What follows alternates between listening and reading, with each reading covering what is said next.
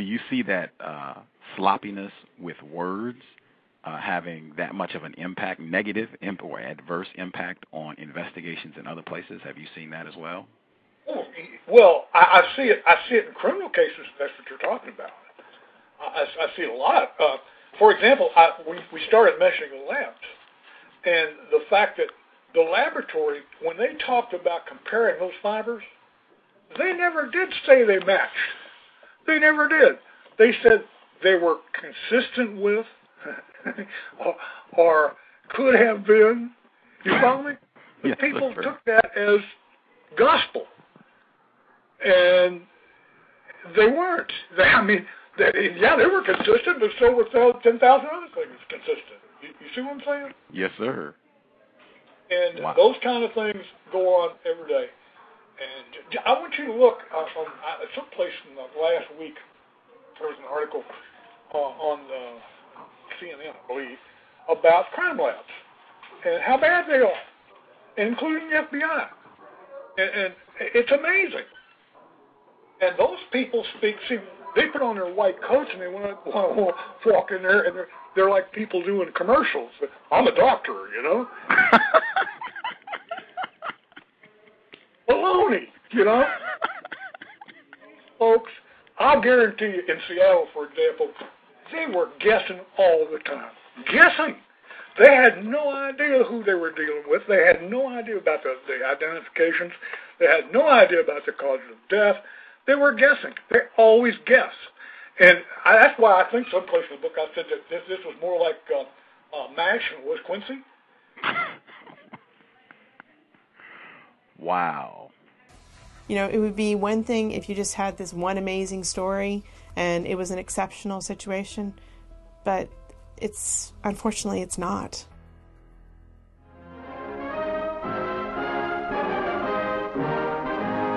Here are the headquarters of the nation's crack law enforcement agency, the Federal Bureau of Investigation. The Bureau maintains the most modern and completely equipped crime detection laboratory in the world. The discipline of microscopic hair comparison was developed not by scientists, but by law enforcement. Comparisons show that the strand of hair from the assailant's scalp is exactly the same as the hair of one suspect being held by police.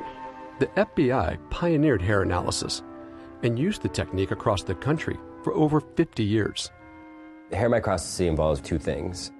One is that a properly trained hair comparison expert can make an association between a hair found at a crime scene and a suspect hair. Even a single hair may supply evidence. And then two is is it possible to give a scientifically valid estimate as to how rare or how common that association would be? So in other words, could one in five people have left this hair or one in five million people? The examiner's trained eye can learn many things. Is it human hair? Of what race? Animal hair? What family? It wasn't really until after World War II and the FBI set up a, a professional crime lab where the evidence really began to take a foothold in prosecution of criminal cases. From a microscopic examination of hairs, we can determine race, body area. We really have no idea how um, the characteristics of hair are distributed in the population. You know, what's incredible and what would surprise people is that hairs on your head are not the same. That there's variation in one individual's hair. The hairs on your head are quite different depending on where they're selected. Dr. Terry Melton is the founder of Mitotyping Technologies, a DNA lab in Pennsylvania. She conducted the test that led to Joseph Sledge's exoneration. If you think about the way microscopy is done on a hair, someone is deciding what color is that hair. Microscopy is a very subjective science, and DNA is exactly the opposite. You have ATCGT, and in the other sample, you have ATCGT. You line those 800 DNA bases up next to each other, there's no gray area. When scientists figured out how to extract DNA from hairs in the late 1990s, the FBI stopped relying on hair comparison evidence. But by that point, the Bureau had introduced it at trials for decades, influencing thousands of convictions.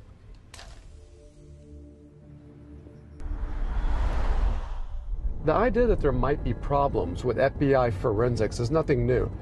20 years ago, an agent named Frederick Whitehurst blew the whistle on the science lab there, saying there were major problems then. He now is out of the FBI and he lives here in Bethel, North Carolina. We're on our way to meet him now. Frederick Whitehurst is a forensic scientist who joined the FBI lab in 1986. Nice to meet you, Fred. In. Thanks. We're putting human beings in cages and death chambers. Fellow, fellow citizens, based on garbage. In the mid 1990s, Whitehurst alleged that over a dozen FBI agents had performed false or sloppy forensic work. Whitehurst, you may remember, was the FBI chemist who blew the whistle on shoddy work at the Bureau's famed crime lab. I'm a law enforcement officer, and if I see violations of the law, uh, abuses of authority, corruption, or whatever, I'm required to report those. In response to Whitehurst's claims, in 1997, the Inspector General of the Justice Department released a bombshell report. The Justice Department's final report documented example after example of what it called scientifically flawed and inaccurate testimony. And I think it is highly inappropriate for the FBI to manipulate scientific data in order to obtain a conviction. The Justice Department realized there were broader implications. David Colapinto is Fred Whitehurst's lawyer, who closely monitored the Justice Department's response. And what they did was they set up a force of a task force of criminal lawyers to go through and review all of the cases handled by 12 or 13 examiners mentioned in the IG report. In the wake of the report, the Justice Department vowed to review all cases called into question, including hundreds involving hair and fiber evidence. Even more disturbing, the Bureau acknowledged the findings have prompted a review of hundreds of other cases for possible faulty lab work. Justice officials insist they will give defendants anything where there is even the slightest doubt it could help them. But seven years later, in 2004, the DOJ ended the review. It never issued a final report, and it never notified the defendants whose cases were under review or their attorneys. In the hair cases in question, not a single conviction was overturned. The Justice Department and the FBI were officially stating that they had looked at the cases and they had found nothing and no one's uh, convictions had been overturned. There's a whole lot of people in all over this country in the same situation. In 2012, the Department of Justice promised finally to conduct a thorough review. It has since identified nearly 2,500 cases in which hair comparison evidence was crucial to conviction. In the cases reviewed so far, the Justice Department found that 26 out of 28 FBI examiners made false claims at trial. So we can now say, based on a statistically sizable sample of cases that they have reviewed, that they were wrong 95% of the time. The Department of Justice and the FBI refuse to speak on camera for this program. Publicly, they say they will notify defendants' counsel in cases they review. But they will not release the names of those defendants to the public. At least 14 of them have already been executed or died of old age. There's a lot of lives at stake. Mm-hmm. There's a lot of lives at stake, a lot of innocent people. Why? Why is there no sense of urgency? There really needs to be a sense of urgency. People are dying in prison. Context of white supremacy. Gus T. Renegade in for another broadcast, hopefully to share constructive information on the system of white supremacy. Today's date, Thursday, January 13, 2022. So I have been told we say replace white supremacy with justice immediately, as soon as possible.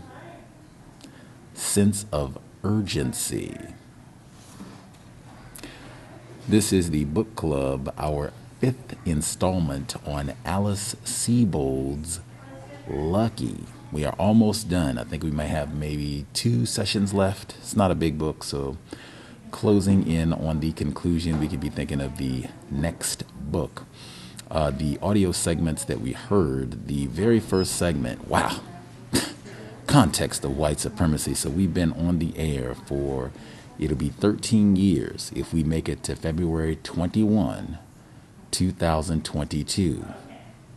That first audio segment, Mr. Chet Dettlinger, the late Chet Dettlinger, Chet Dettlinger, I believe he passed away in 2010. He was a guest on the Cows February 21, 2009. Our very first program once we got back on the air. Uh, we talked about the so called Atlanta child murders and the conviction of Wayne Williams. A big part of his conviction was based on carpet fiber evidence presented at the trial to say, oh, yeah, this is consistent. We got a match. Carpet fibers, he did it. Mr. Dettlinger came on the program and said, man, all this nonsense about the labs, and you heard what he said, they come in there with that white lab coat on, and oh yeah, this is gospel, and oh yeah, we went under our microscope and we got the information, and oh yeah, he did it absolutely. Hog wash. And then specifically, now why is all this relevant for the book that we're reading now? The section that we read last week, Alice Sebold writes, Negroid pubic hair recovered from pubic combings of Alice Sebold, May 1981, had been compared. The lab found that on 17 points of microscopic comparison, the hairs had matched on all 17. On November 18, Gail drafted an interoffice letter for the files. She posted it on the 23rd. There is no question this was a rape. Victim was a virgin, and the hymen was torn in two places. I'm stopping right there just because all of this together the hair science is absolutely ludicrous. This is another reference, Negroid. Really? Do people say Negroid in 99? And then uh, our, one of our investors wrote that in last week. I didn't even think about that. Like the whole, she's a virgin and her hymen was broken. Like there's no way to do a medical det- uh, test to determine if someone uh, is a virgin. So this is just all going on her testimony and saying that she is. Uh, which I said is just a part of that white purity, white innocence, white racism. Anyway, so that was Chet Dettlinger.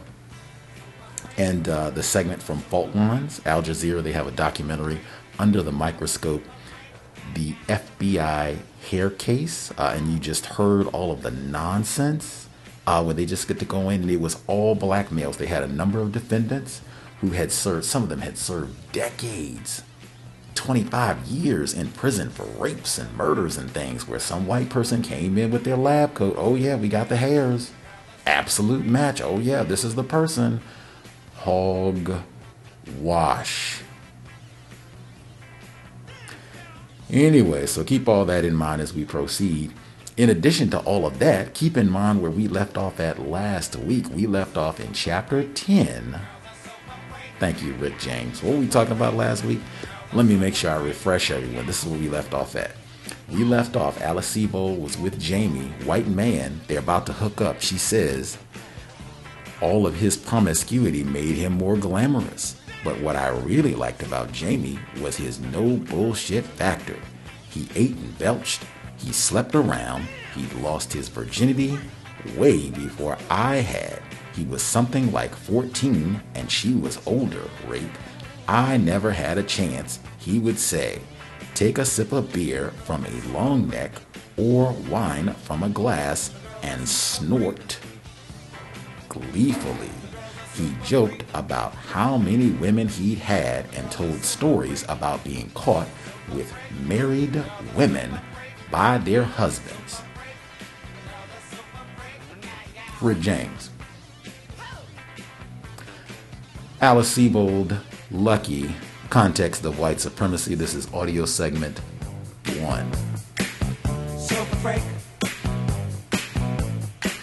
Super freak. Super freak. Jamie said he guessed I was new enough, so he should offer me a drink. He had an open bottle of white wine in the fridge and two dirty wine glasses. He held the glasses under the tap and then filled both with wine. I took my dripping glass and sipped. You can put your bag down, he said. Music would make this easier, huh? He walked into the living area and crouched down over a milk crate of tapes. He picked up, scanned, and tossed back two or three. I put my book bag near the front door. He chose Bob Dylan, the kind of slow, stalling melodies that always made me feel as if the dead were rattling their chains. I wasn't a Dylan fan, but I knew enough not to say anything. Don't stand there like a statue, he said, turning and coming closer. Kiss me. Something in my kiss displeased him. Look, you wanted this, he said. Don't clam up now. He suggested I go and brush my teeth. I said I would, but I didn't have a toothbrush. Haven't you ever stayed over at a guy's place before? Yes, I lied, sheepishly. What did you do then? I used my finger, I said, thinking quickly, and brushed my teeth that way. Jamie walked past me and into the bathroom and found a toothbrush. Use it, he said. If you fuck someone, you should be able to use their toothbrush. Frightened and drunk and bumbling, I grasped onto this logic. I went into the bathroom and brushed my teeth. I threw water on my face and worried, for just a second, if I looked pretty. But as soon as I looked in the mirror, I looked away. I could not watch what I was doing. I swallowed hard, breathed in, and left the bathroom. Jamie was moving dirty laundry off the mattress on the floor of the bedroom. His sheets were soiled, and various blankets lay twisted in knots and balls where they had landed when kicked away. He'd turned Dylan up. His ski boots lay outside the door on their sides. He'd brought my wine into the bedroom and put it by his clock radio on the milk crate next to the mattress. He pulled his shirt off over his head. I had seen very few men's bodies before. His seemed scrawnier than I had imagined, and freckled. The waistband of his long underwear had lost its elasticity and spilled out over the top of his pants. Are you planning to keep your clothes on? he asked. I'm self-conscious. There's no time for that, he said. I've got to get up for Spanish in the morning, and then I'm long hauling to Vermont. Let's get the show on the road. Somehow we did. Somehow I lay under him as he fucked me. He fucked me hard. It was what I later heard girls call athletic sex. I held on.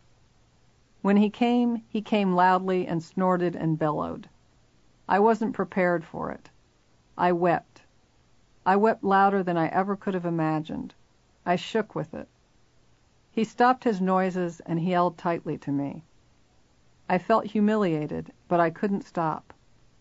I don't think he knew that he was what I considered my first, but he was smart enough to know where the crying stemmed from. Poor baby, he said. Poor, poor baby. Soon after, he passed out on top of me. I stayed awake all night.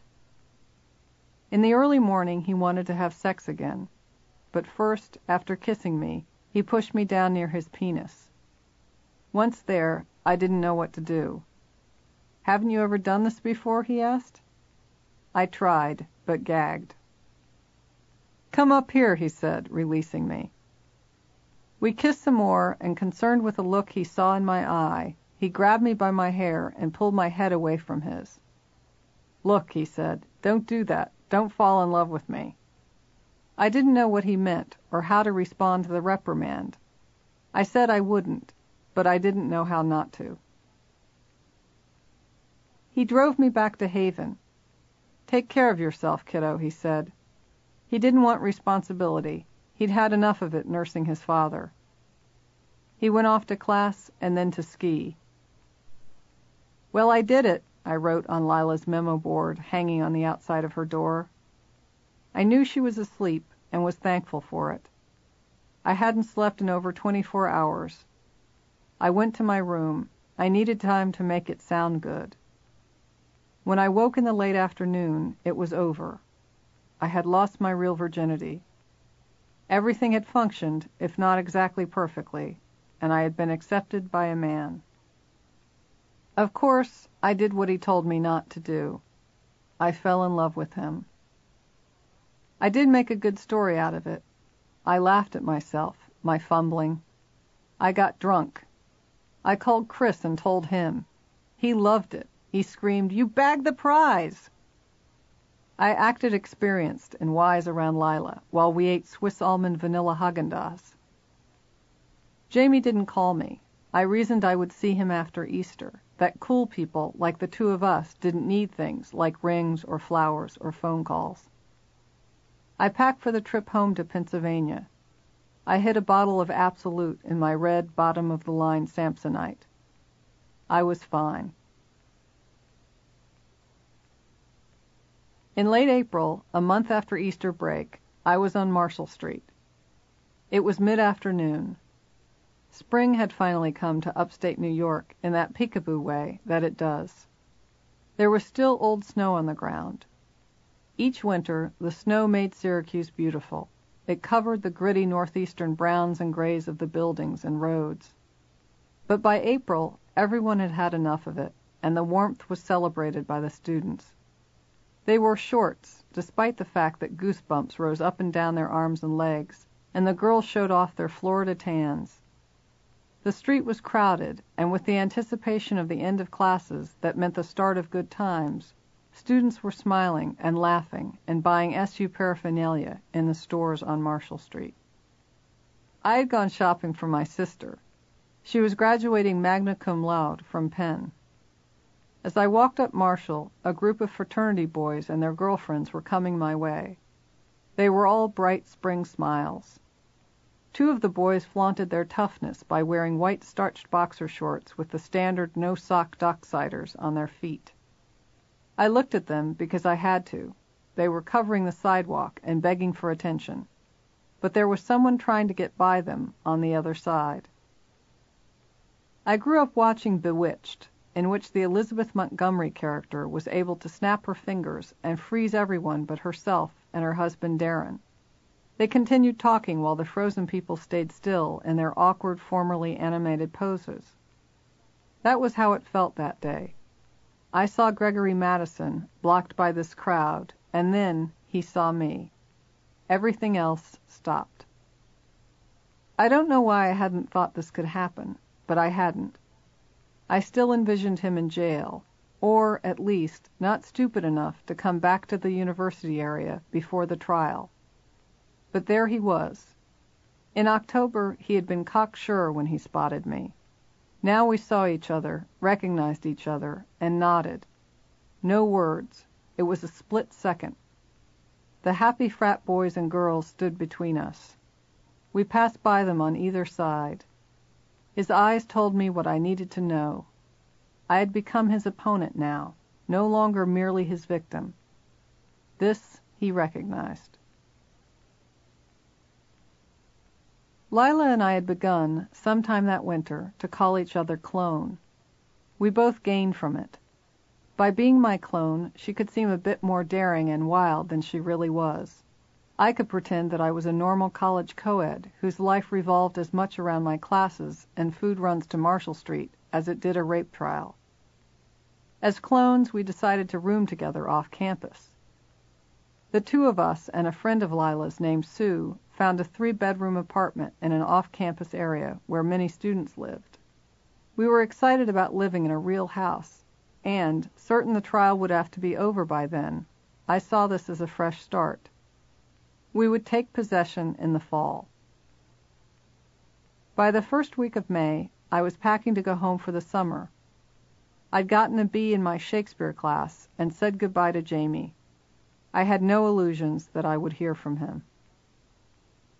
I had taken a course called Cervantes in English, in which, for the final paper, I took my revenge on the myth of La Mancha. I reinterpreted Don Quixote as a modern urban parable and made Sancho the hero. He was street smart, where Quixote was not.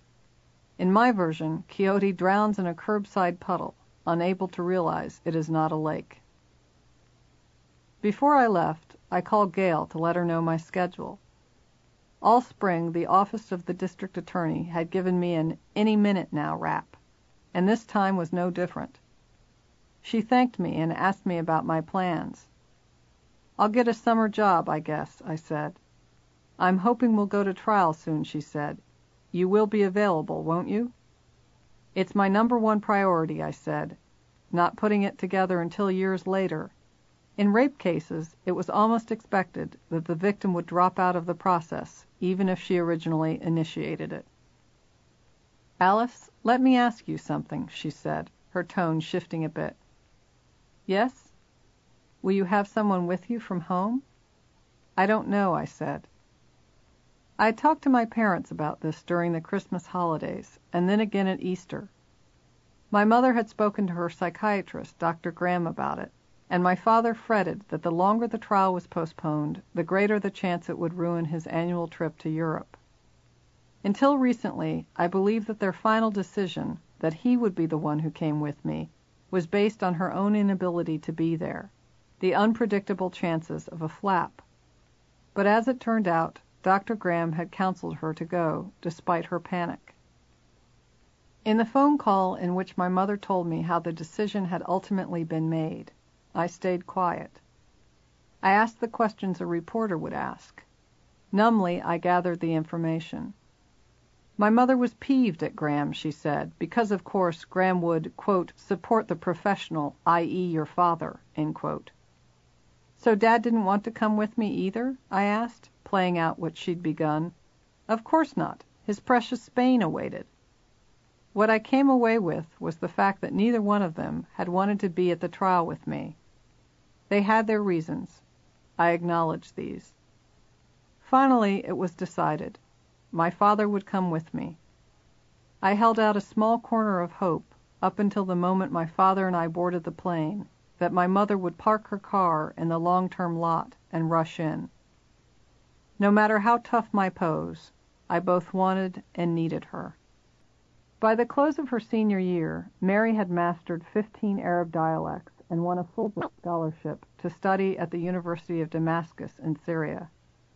I was both jealous and in awe. I made my first, but not my last joke about our respective majors.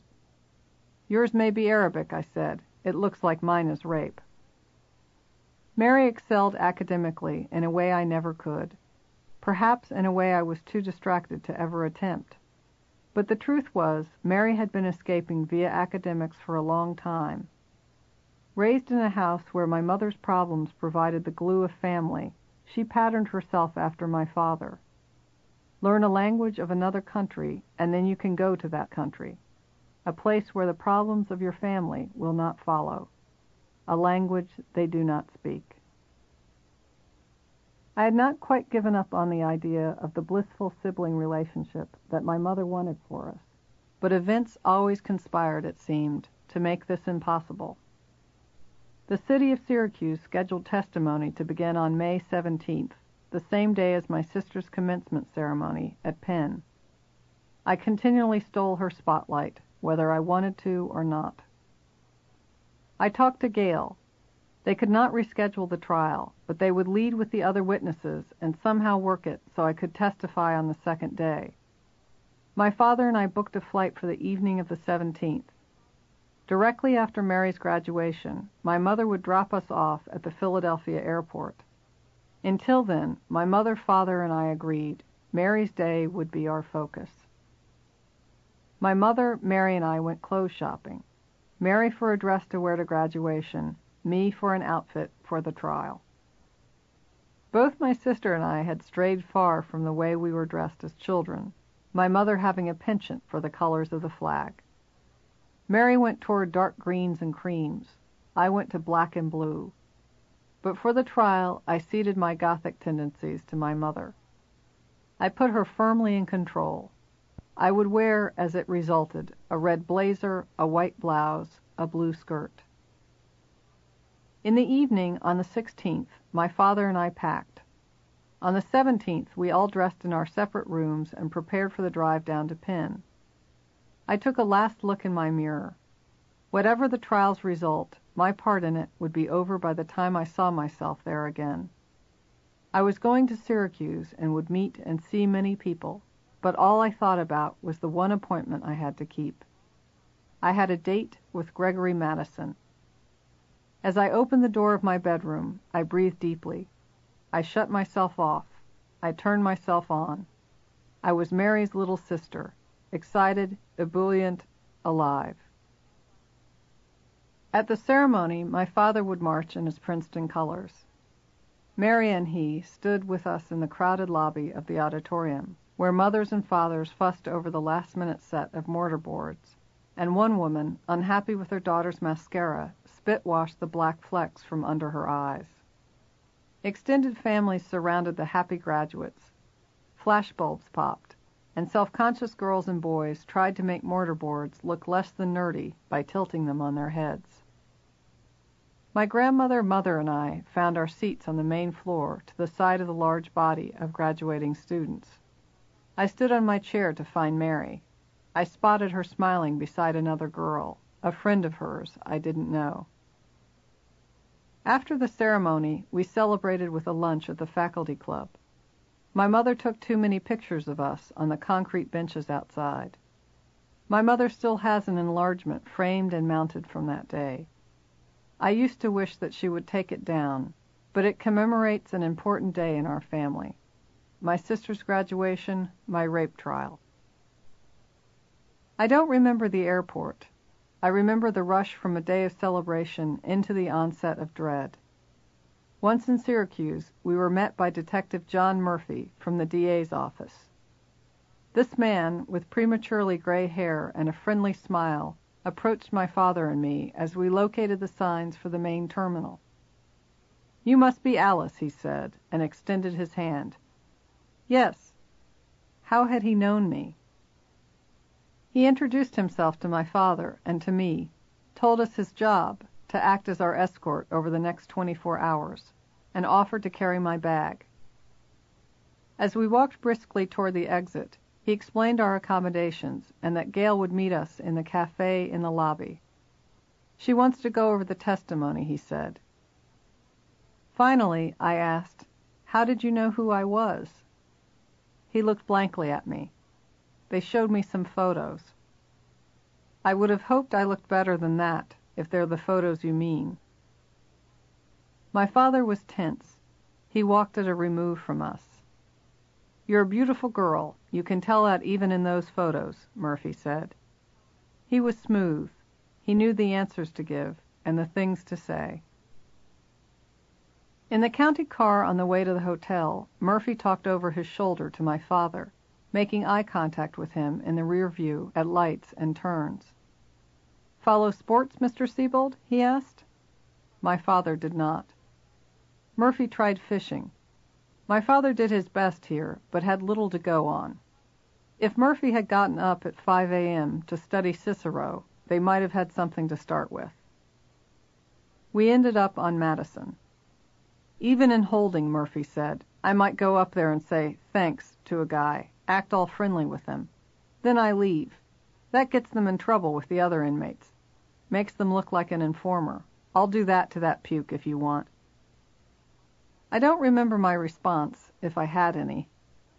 I was aware of my father's discomfort, and, in turn, aware that my own comfort with such talk had grown during the last year.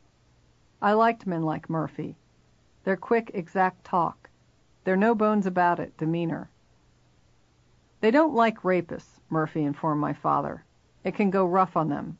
They hate child molesters the most, but rapists aren't much above. My father acted interested, but I think he was scared. He found talk like this distasteful. He liked to be in control of a discussion, and if he wasn't, he usually opted out. This meant his paying attention itself was something out of the ordinary. You know, my girlfriend's name is Alice, Murphy said. Really? my father said, taking interest. Yep, we've been together for some time now. When I heard your daughter's name was Alice, I had a good feeling about this case. We're quite fond of the name ourselves, my father said. I told Detective Murphy about how my father had wanted to name me Hepzibah, that it was only because of my mother's vehement objection that the idea died. He liked this. It made him laugh, and I repeated the name until he got it right. That's a doozy, he said. You lucked out. We turned onto the main street of Syracuse's downtown. In May, it was still light at 7:30 p.m., but the stores were closed.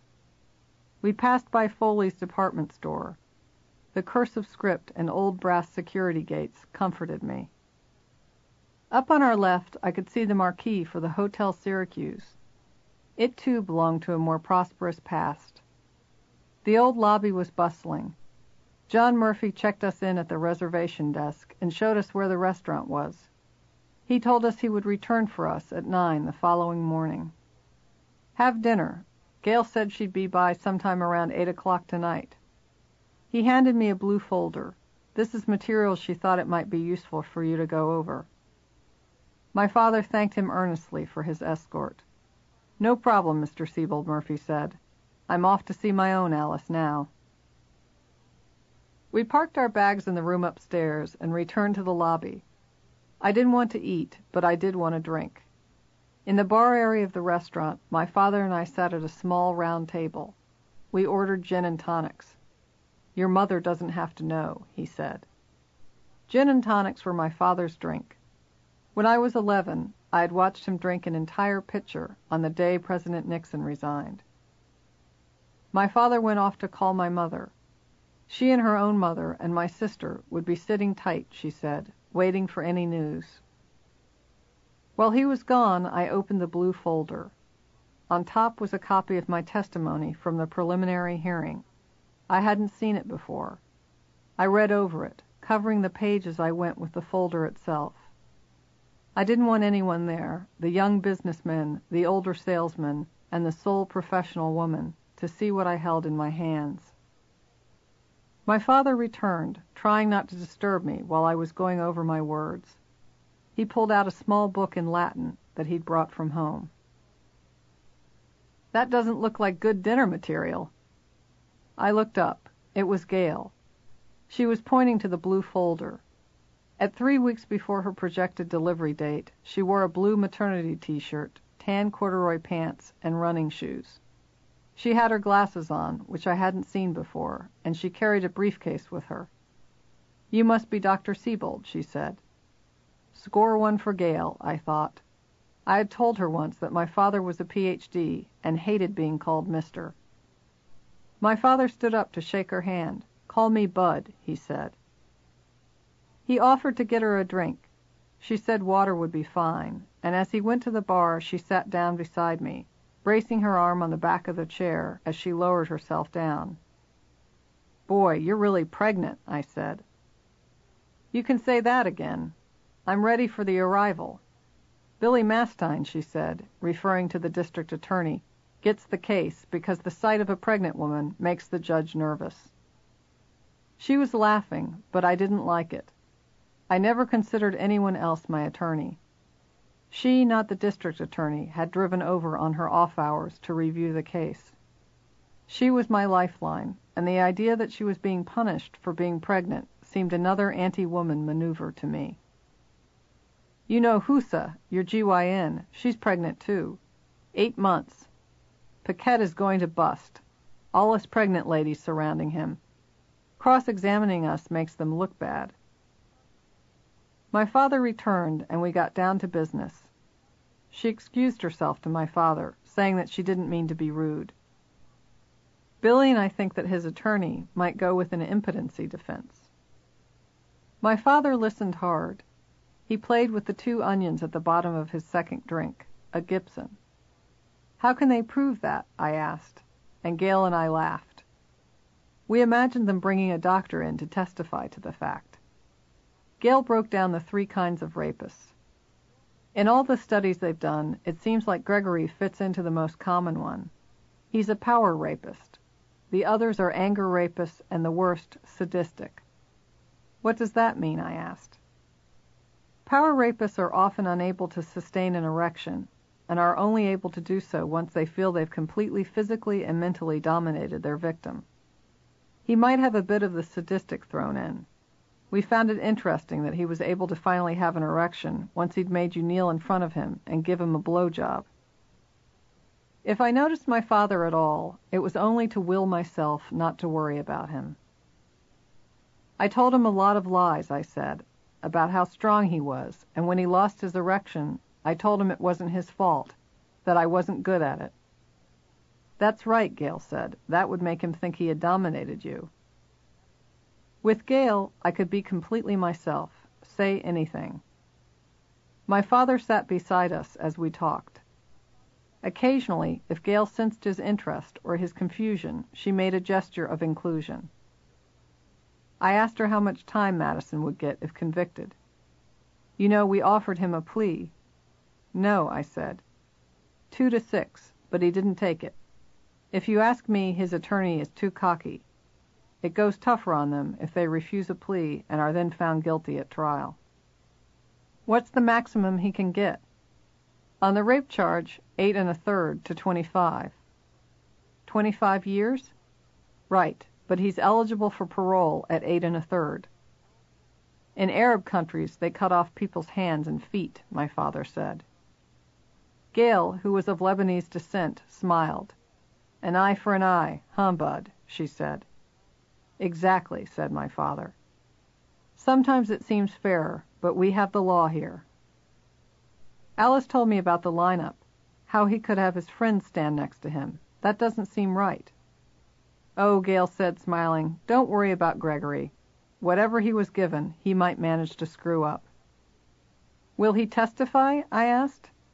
That depends on you. If you're as strong as you were at the prelim and grand jury, Paquette will have to have him take the stand. What can he say? He'll deny it, say he wasn't there on May 8th, doesn't remember where he was. They'll create a story for October. Clapper saw him, and Paquette's not stupid enough to have his client deny speaking to a cop. So I say it happened, and he says it didn't? Yes, it's your word against his, and this is a non-jury trial. What does that mean? It means Judge Gorman serves as both judge and jury. It was Gregory's choice. They worried about the superficial swaying citizens on a jury. By this time I knew what the superficials were, and knew they stood in my favor. I was a virgin. He was a stranger. It had happened outside. It was night. I wore loose clothes and could not be proven to have behaved provocatively. There were no drugs or alcohol in my system. I had no former involvement with the police of any kind, not even a traffic ticket.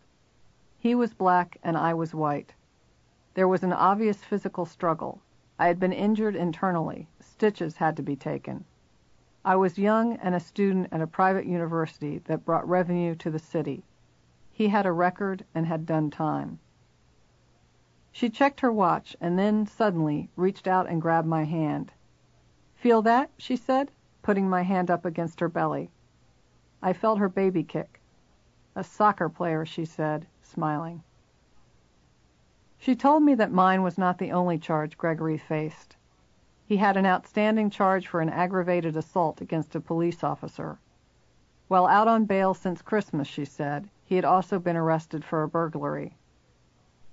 We went over the preliminary and some affidavits dating back to the night of the rape.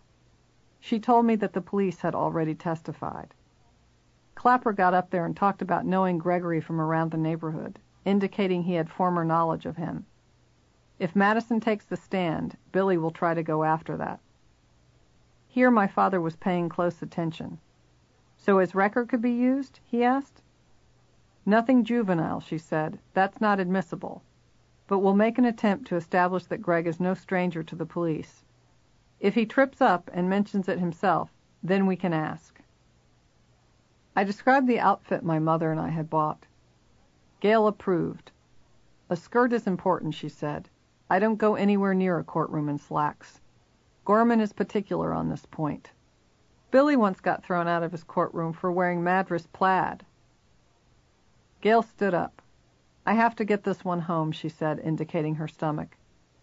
Be direct, she said to me. Be clear, and if you're confused, look over at that prosecution table. I'll be sitting right there. That night was one of the worst in my memory for physical pain. I had begun during the year to have migraine headaches, although I didn't know they were migraines at the time. I had hid the fact I'd had them from my parents. I remember standing in the hotel bathroom and realizing I was going to have one that night. I could feel the drum beating in the back of my head as I brushed my teeth and dressed for bed.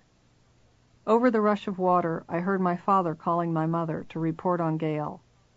Having met her, he was flooded with relief. But that night, as my headache grew worse, my father became frantic. I felt the pain most acutely in my eyes. I couldn't open or close them. I was sweating intensely and alternated between sitting bent over on the edge of one of the beds, rocking my head in my hands, and pacing back and forth between the balcony window and the bed. My father hovered. He fired questions at me. What is it? Where is the pain? Should I get a doctor? Maybe we should call your mother. I didn't want to talk because it hurt. My eyes, my eyes, I moaned. I can't see. They hurt so much, Dad. My father decided that I needed to cry. Cry, he said, cry. I begged him to leave me alone, but he was convinced he'd found the key. Cry, he said. You need to cry. Cry. That's not it, Dad. Yes, it is, he said. You are refusing to cry, and you need to. Now cry. You just can't will me to cry, I said to him. Crying doesn't win a trial. I went to the bathroom to throw up and closed the door against him. Eventually, out in the other room, he fell asleep. I stayed in the bathroom with the lights on and then off, trying to soothe or shock my eyes back to their normal state. In the early morning hours, I sat on the edge of the bed as the headache began to lift. I read the Bible from the drawer beside my bed as a way to test that I hadn't begun to go blind. The nausea hung on. Gail met us in the hotel cafe at eight. John Murphy arrived and sat with my father. Gail and Murphy tag teamed me. I drank coffee and picked at the scales of a croissant. Whatever you do, Murphy said, don't look him in the eyes. Am I right, Gail? I sensed she didn't want to get this aggressive, this fast. He'll look at you real mean, try and throw you off, Murphy said. When they ask you to point him out, stare in the direction of the table. Agreed, Gail said. Will you be there? I asked Murphy. Your father and I will be sitting in the gallery, he said. Right, Bud? It was time to drive to the Onondaga courthouse. Gail went in her own car. We would see her there. Murphy, my father, and I went in the official county car. Inside the building, Murphy led us toward the courtroom, but stopped us midway down. We'll wait here until we're called, he said. You okay, Bud? Fine, thank you, my father said. Alice? As good as I can be, I said but I was thinking of only one thing. Where is he? That's why I stopped you here, Murphy confided, to avoid any run-ins. Gail came out of the courtroom and advanced toward us. Here's Gail, Murphy said. We've got a closed courtroom. What's that? I asked. It means Paquette is trying to do what he did in the lineup. He's closing the courtroom so you can't have family sit in. I don't understand, my father said. He wouldn't let Tricia stay in the lineup, I said to my dad. I hate him, I said. He's a slimy asshole. Murphy smiled. How can he do that? my father asked. The defendant has the right to request a courtroom be closed if he thinks it will rob the witness of support, Gail said. Look on the bright side. Gregory's father is here too. By closing the court, he won't have his father there either. How could he support a rapist anyway? It's his son, Murphy said quietly. Gail walked back to the courtroom. It might be easier for you without your father there, Murphy offered. Some of what you'll have to say is harder in front of family. I wanted to ask why, but I knew what he was saying. No father wanted to hear the story of how a stranger shoved his whole hand up his daughter's vagina. Detective Murphy and my father stood facing me. Murphy offered words of condolence to my father. He pointed to a bench nearby, saying they could wait right there the whole time. My father had brought a small, leather-bound book along. In the distance, I saw Gregory Madison walking toward the courtroom. He had come from the hallway perpendicular to the one where I stood. I looked at him for a second. He did not see me. He was moving slowly. He wore a light gray suit. Paquette and another white man were with him. I waited a second and then interrupted my father and Detective Murphy. Do you want to see him? I asked my dad. I grabbed his arm to make him turn. There he is, Dad. But it was just Madison's back now, entering the courtroom, a flash of gray polyester suit. He's smaller than I thought, my father said. There was a beat, a silence. Murphy rushed in. But wide, believe me, he's all muscle. Did you see his shoulders? I asked my dad.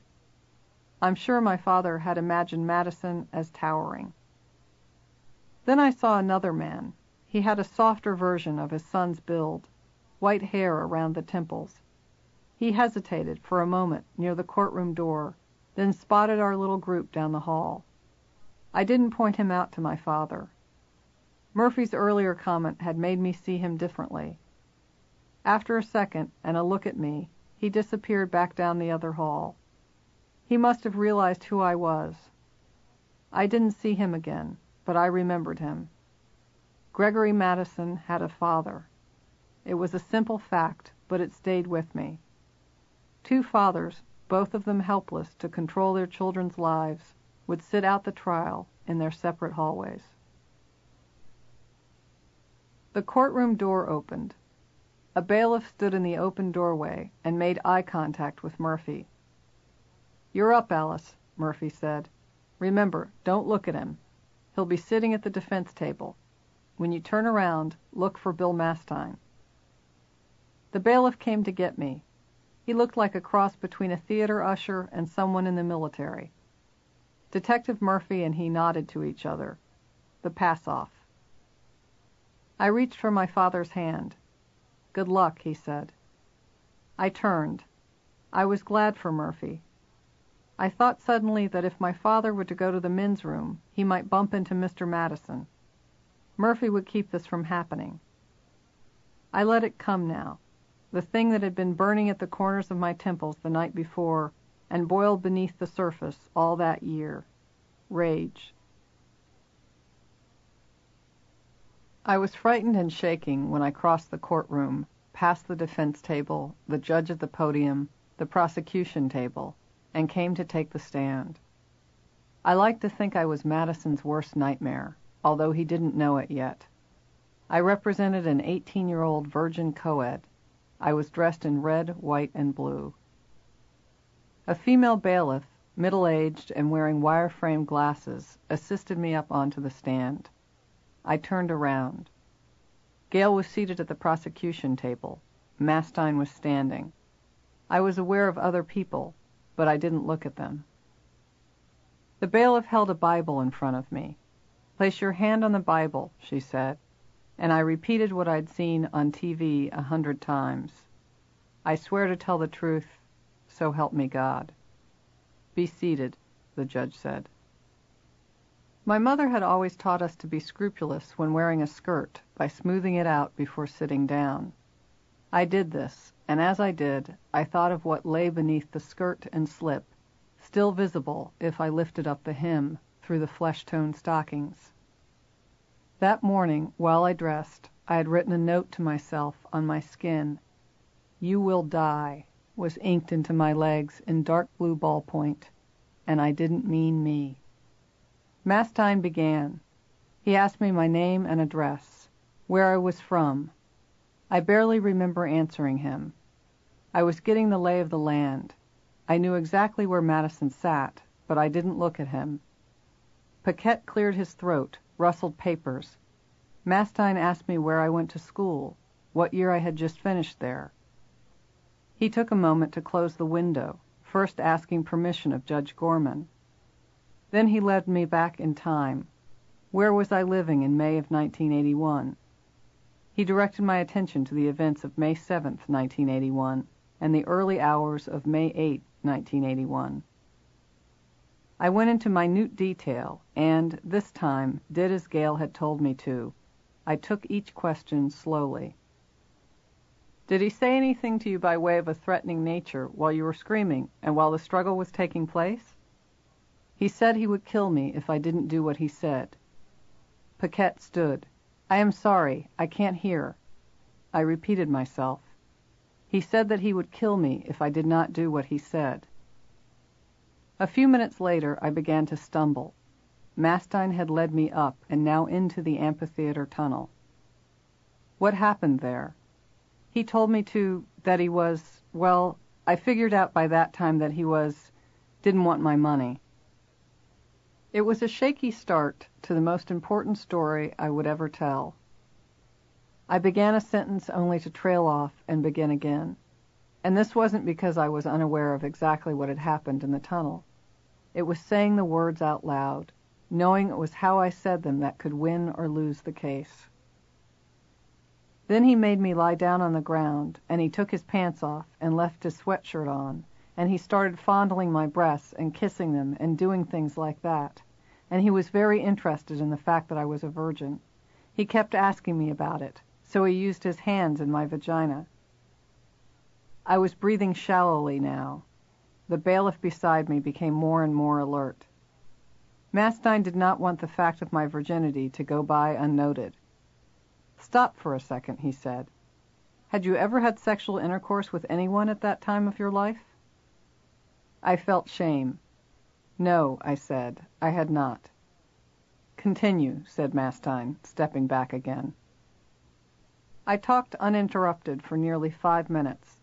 I described the assault, the blow job, talked about how cold I was, detailed the robbery of eight dollars from my back pocket, his kiss goodbye, his apology, our parting. And he said, Hey, girl. I turned around. He said, What is your name? I said, Alice. Mastine needed specifics. He asked about penetration. He asked how many times it had occurred, if more than once. It would be ten times because, or something to that effect, because he kept putting it in there and then it kept falling out. So that is in there, right? I am sorry, that is entering, right? My innocence seemed to embarrass them. Mastine, the judge, the bailiff beside me. So in any event, he did have penetration. Yes. Next, more questions on lighting. Then the photo exhibits, photos of the scene. Did you receive any injuries as a result of this attack? I detailed these injuries. Were you bleeding when you left the scene? Yes, I was. I am showing you the photographs marked for identification 13, 14, 15, 16. Look at those, please. He handed me the photos. I looked only briefly at them. Are you familiar with the person depicted in those photographs? Yes, I am, I said.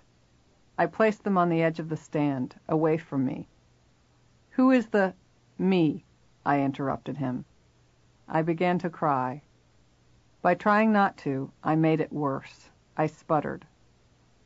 Are those photographs true and accurate portrayals of how you appeared after the attack on the evening of May 8, 1981? I was uglier, yes, but they are true portrayals. The bailiff went to hand me a glass of water. I reached for it, but my grasp wasn't sure, and it fell. I'm sorry, I said to the bailiff, crying more now. I tried to dab at her wet lapels with a Kleenex from the box she held. You're doing fine. Breathe, the steely bailiff said. This made me think of the emergency room nurse on the night of the rape. Good. You got a piece of him. I was lucky. People were pulling for me. Do you want to continue? The judge asked me. We can take a short break. I will continue. I cleared my throat and wiped my eyes.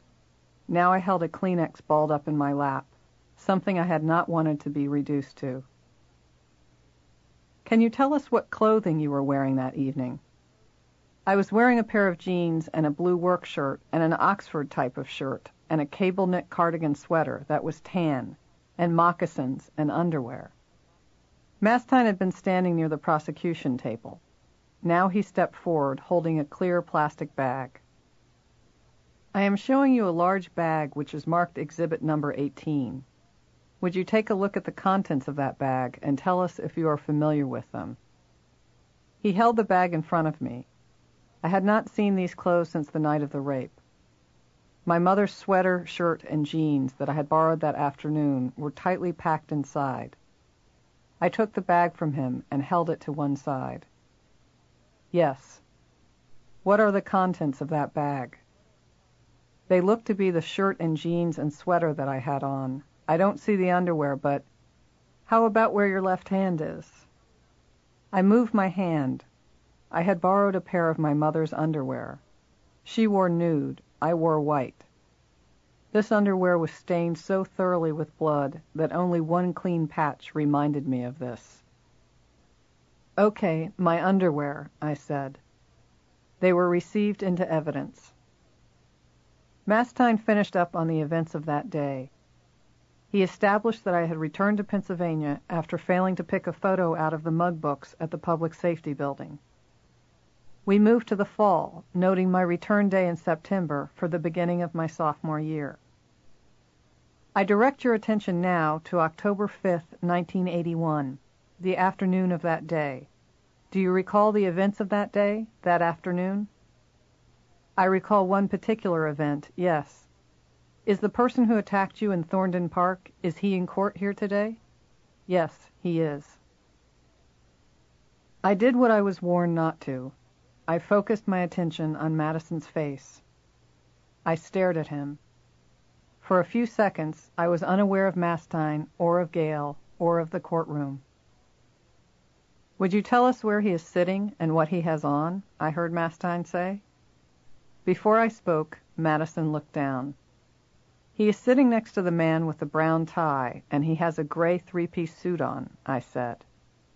I relished pointing out Paquette's ugly brown tie and identifying Madison not by his skin color, as I was expected to do, but by his clothes. Let the record reflect that the witness identified the defendant, Mastine said. For the remainder of the direct examination, I did not take my eyes off Madison for more than a second or two. I wanted my life back. Mastine spent a long time on the events of October 5th. I had to describe Madison on that day, what he looked like, what he said. Madison raised his head from the defense table only once.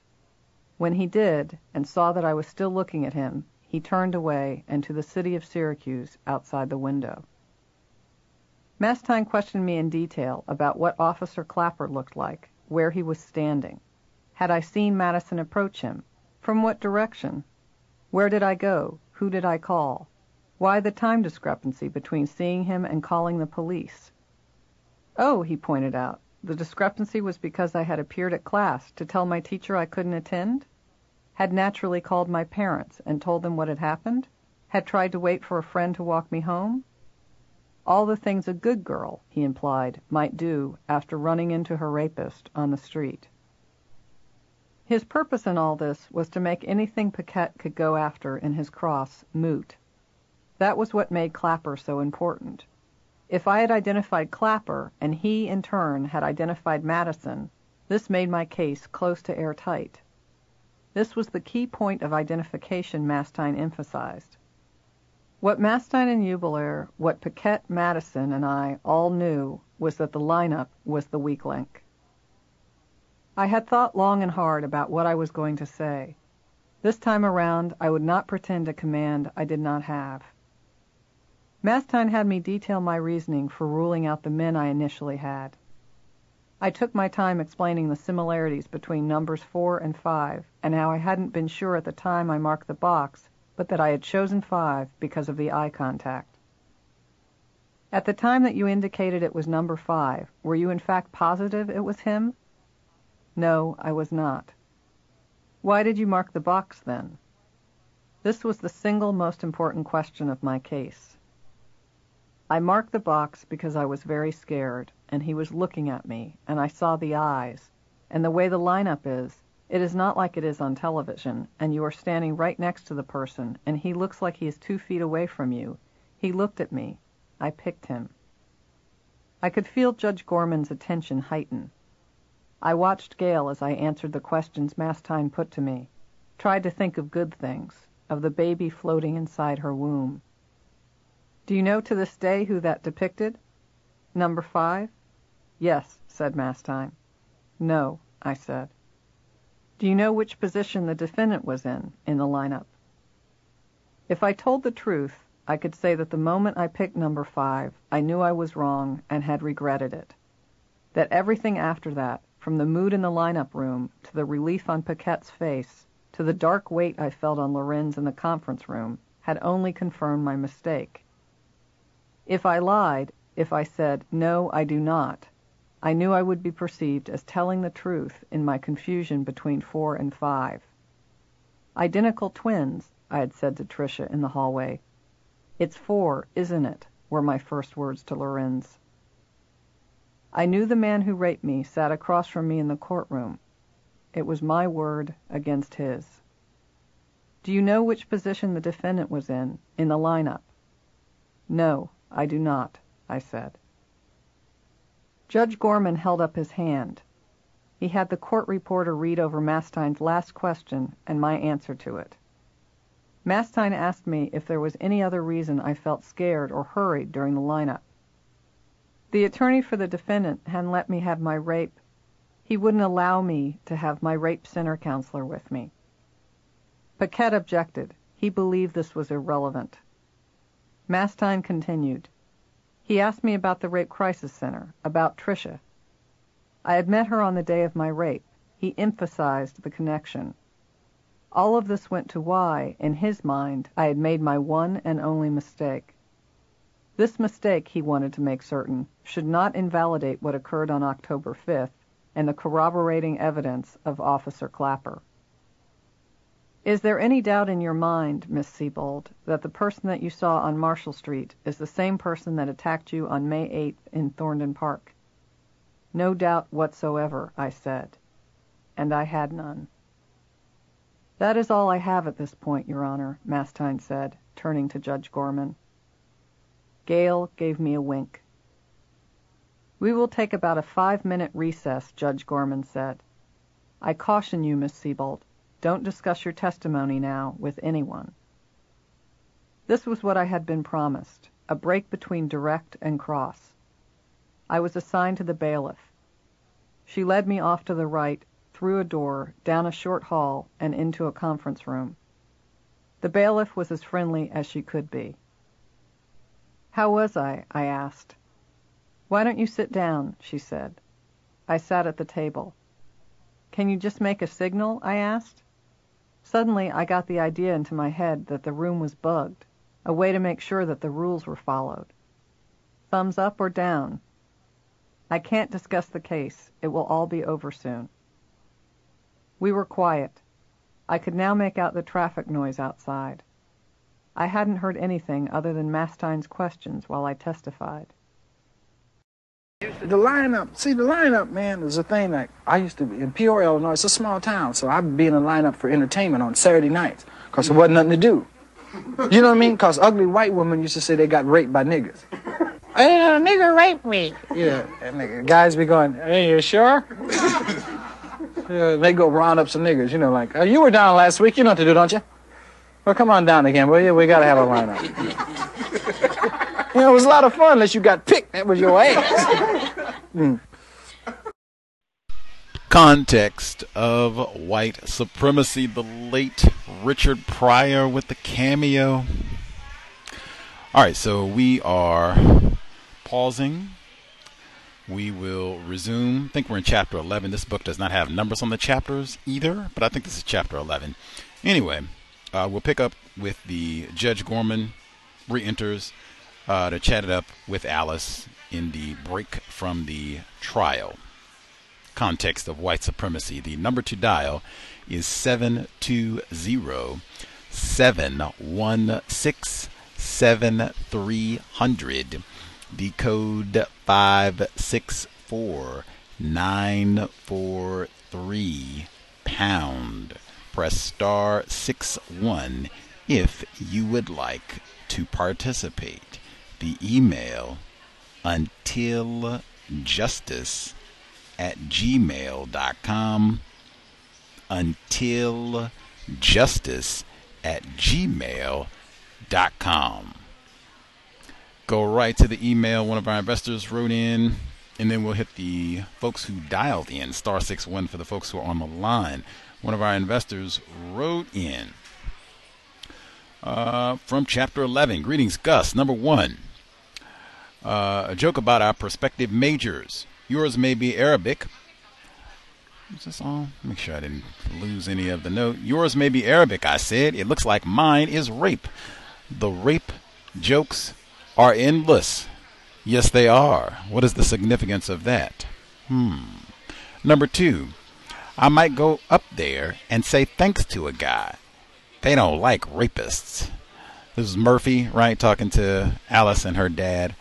Nigger Knocker by proxy. Ah, that's a good one. I should have put the laugh track in there. Pretty good. Nigger Knocker by proxy. Number three, I had watched him drink an entire pitcher on the day President Nixon resigned. I guess this means he was disappointed that Nixon resigned. This is Alice's dad. 65 to 70% of white males in the U.S. have voted for Republicans consistently since 1965. So he could have been one of these white folks. Oh man, Tricky Dick, we love you. Number four, power rapist, anger rapist, and the worst kind, the sadistic rapist. These don't seem like such clear distinctions. I would agree, even though I did find it significant. He's not just a rapist, he's a power rapist Negro. Number five, non jury trial. Judge Gorman serves as both judge and jury. Defense lawyer Paquette was two years in practice appointed by the court. There was no public defender system in the jurisdiction at the time. Judge Gorman was described as a thoughtful and a competent adjudicator. New York Times article 2021, which apparently is why the defense, Paquette, recommended to not have a probably, maybe even exclusively, white jury trial. I can see the logic. Number six, I was dressed in red, white, and blue, the colors of white supremacy racism. In that, in the ISIS papers, Dr. Welsing talks about that, even breaking down the significance, the symbolism of those colors the red, the white, and the blue. The white, the pale skin. You can see the blue veins, right, through the melanin lacking, melanin deficient pale skin. Uh, we're not lost my place. Number seven. If I told the truth, I could say that the moment I picked number five, I knew I was wrong. At the same time that you indicated it was number five, were you in fact positive it was him? If I lied, no, I was not. I marked the box because I was very scared and he was looking at me and I saw his eyes. So she admits she lied on the stand. And I think she had kind of prepared us for all of this last week, kind of justifying that she was going to play the game. She knew the rules and she was going in there to get no count Madison. Like, right? She had said all that before. Let's see.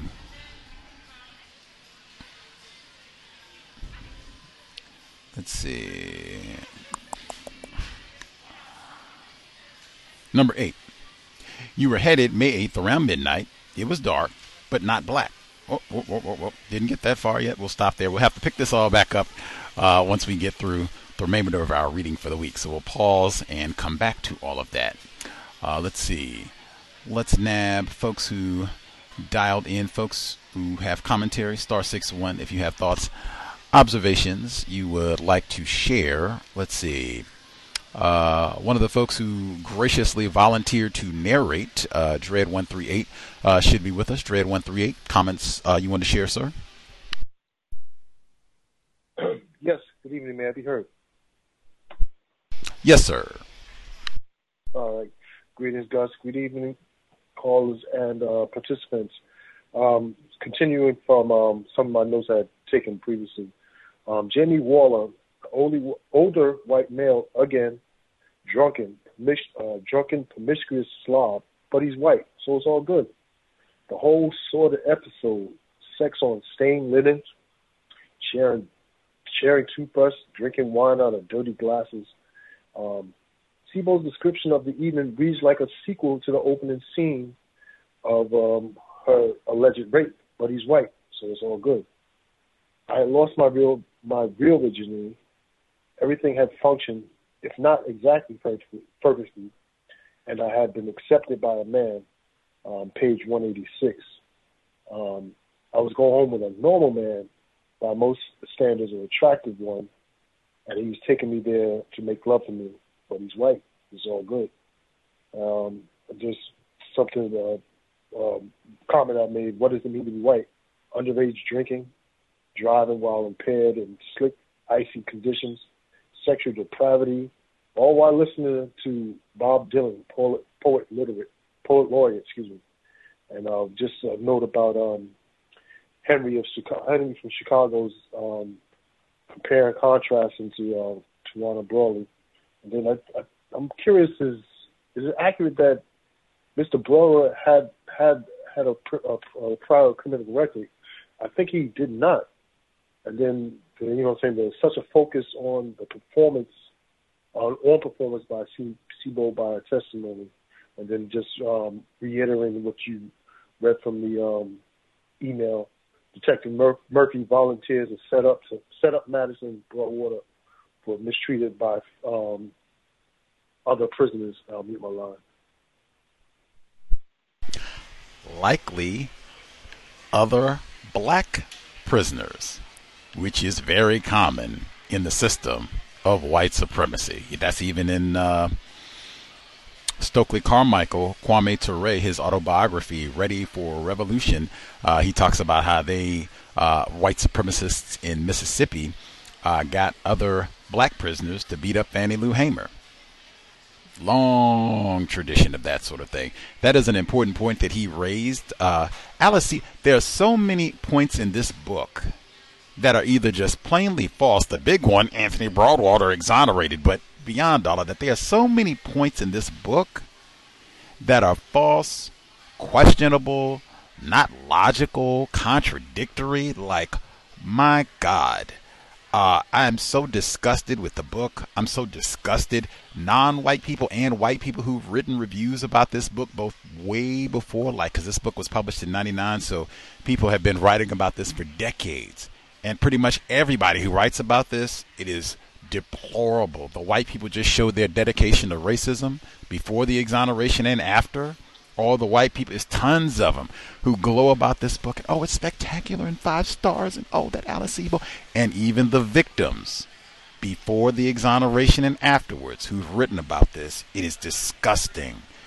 One of those disgusting reports written by a victim, she does include the one tidbit in fact, the man the attorney said was Broadwater's friend, this is from the lineup, was someone he had met only hours before. Now, that's a contradiction to what we heard here. And then, in a tactic meant to reinforce her year old memory, the DA tells her that Broadwater has a criminal history. So it may have been the white person told her this information, of which he did not. So this article that I'm reading here, which is from thecut.com, don't blame Alice Sebold. He didn't have a criminal record, and I think I've seen that elsewhere. In fact, he was a U.S. Marine with an honorable discharge, but that hasn't been mentioned at all in the book.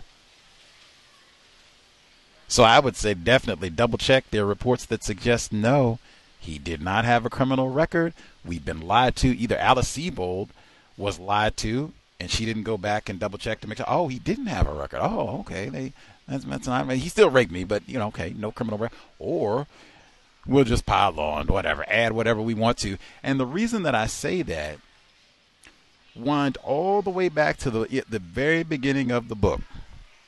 Anybody out there that's listening, please do some research. Uh, see if you can find anything about this. I think it's super important. So this is the very like literally the beginning of the book. When she starts out, whoops, pulled the wrong one. When she starts out this here text, and she says, I was raped. A tunnel that was once an underground entry to an amphitheater, a place where actors burst forth from underneath the seats of a crowd. Actors. Actors. People giving a performance. That was what Dread 138 just said a girl had been murdered and dismembered. I was told this story. That's such an interesting word, too, because sometimes people say story when they are telling you something that is not true, that has been made up, concocted. Uh, police told I was told this story by the police. In comparison, they said I was lucky. I have been searching. We've been reading this book for over a month. I mean, hey, this is 1981 when this happened, right? This is not ancient history. We're not digging for a crime from the 1800s and all the rest of it.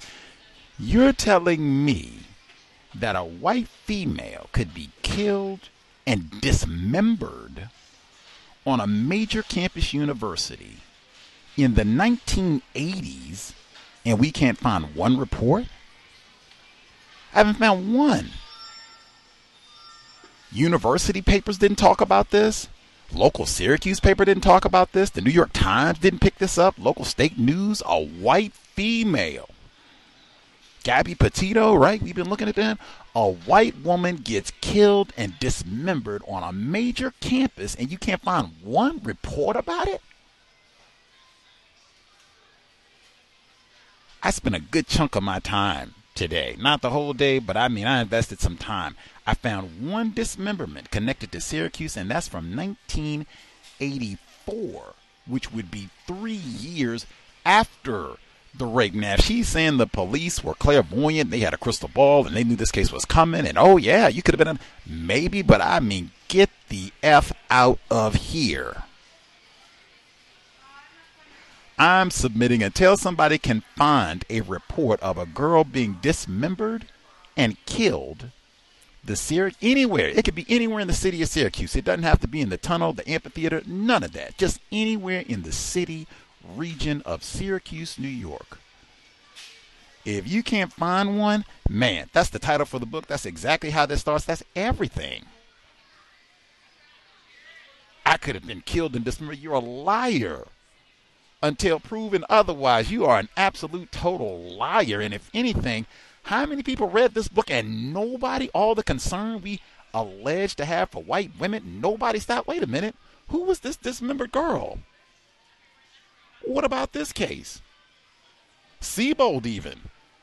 You care about victims. That's what she said, right? You wrote Lovely Bones. That's what you said. I want to give victims who don't have a voice. Who was this? At least give us a name. That's the tacky phrase that they put on it. Say her name. Give me a name. Let me verify who this was. Until then, if somebody can't find, I mean, just one case that sounds like a dismemberment in Syracuse, and it's got to be before. So it can be the same time or before. I'd even take one if you can find one for 1980, we'll take it. 79, we'll take it. Only one I found is for 1984. And if that's what she's doing, using an event that happened way after her event was over, the trial was done and everything, woo, spectacular. What do they say? Master deceiver. That's what I would think, and that you would have a population of racists. We don't care. Tell whatever lie you want to. Rape fiction about raping niggers, we'll take it. We don't care. Fact check, whatever. Fact check, smack check. Raping Negro did it. That's what they do. Let me see. Check the phone line, see if other folks have comments before I get to my notes. And I'm super serious about that. If you have an extra minute, even if you have students, you can give them extra credit if you can. Can you find a case of a dismemberment in Syracuse, New York, anytime 1981 or before?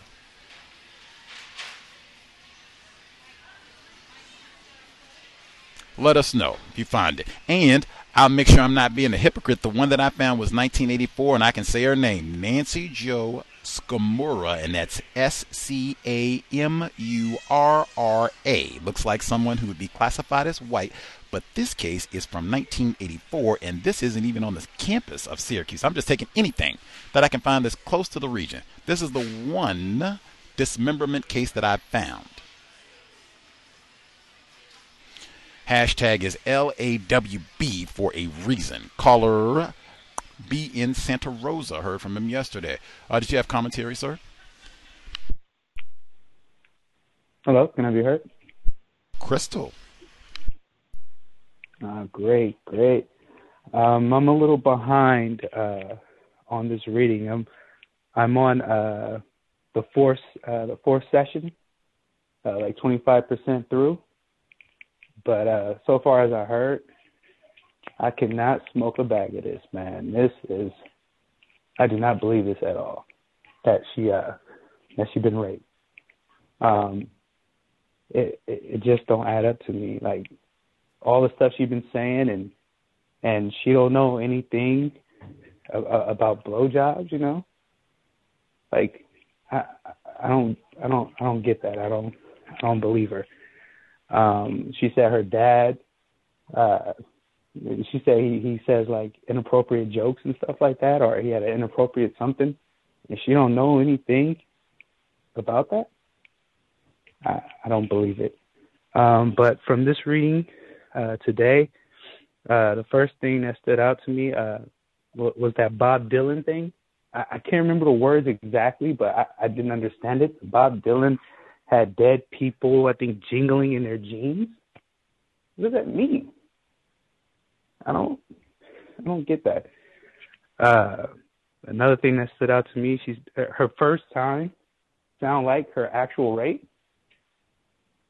Um, another thing that stood out to me, uh, she she said another joke about rape. Uh, I, like I said, I can't, I don't believe her. Um, and and in the midst of all that, when she, I think she went in for the for the hearing, she still called herself a a, a virgin after she didn't relived her rape twice. So, uh, I I really don't believe this.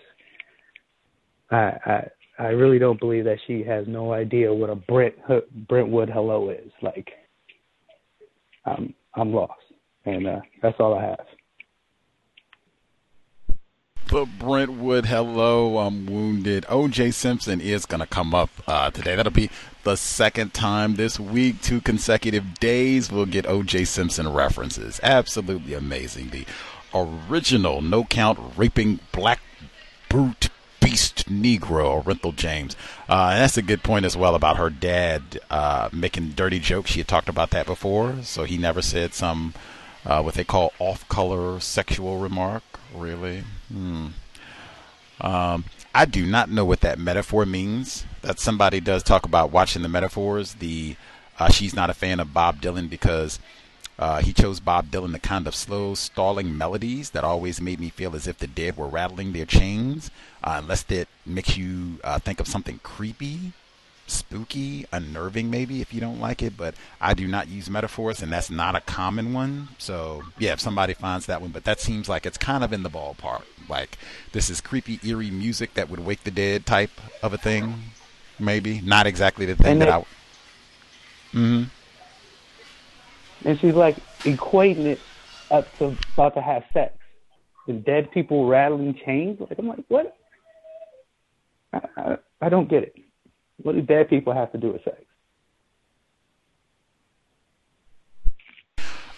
She's saying, you know, she wasn't a fan of Bob Dylan, so maybe that's the point that she said she didn't like it. Oh. She didn't uh, say anything about it, so maybe that's the point. It's not that this music, if the dead, like uh, dead people being awoken, rattling your chains or whatever, it's not romantic. It's not like someone pay, playing, uh, I don't know, what are the the folks, Adele you know Beyonce or something oh, okay. nice and soothing and sweet and romantic. This ain't apparently this is not it. I'm not a Bob Dylan fan, so I don't know. Maybe he does have some romantic tunes, and old Jamie just didn't pick the right one.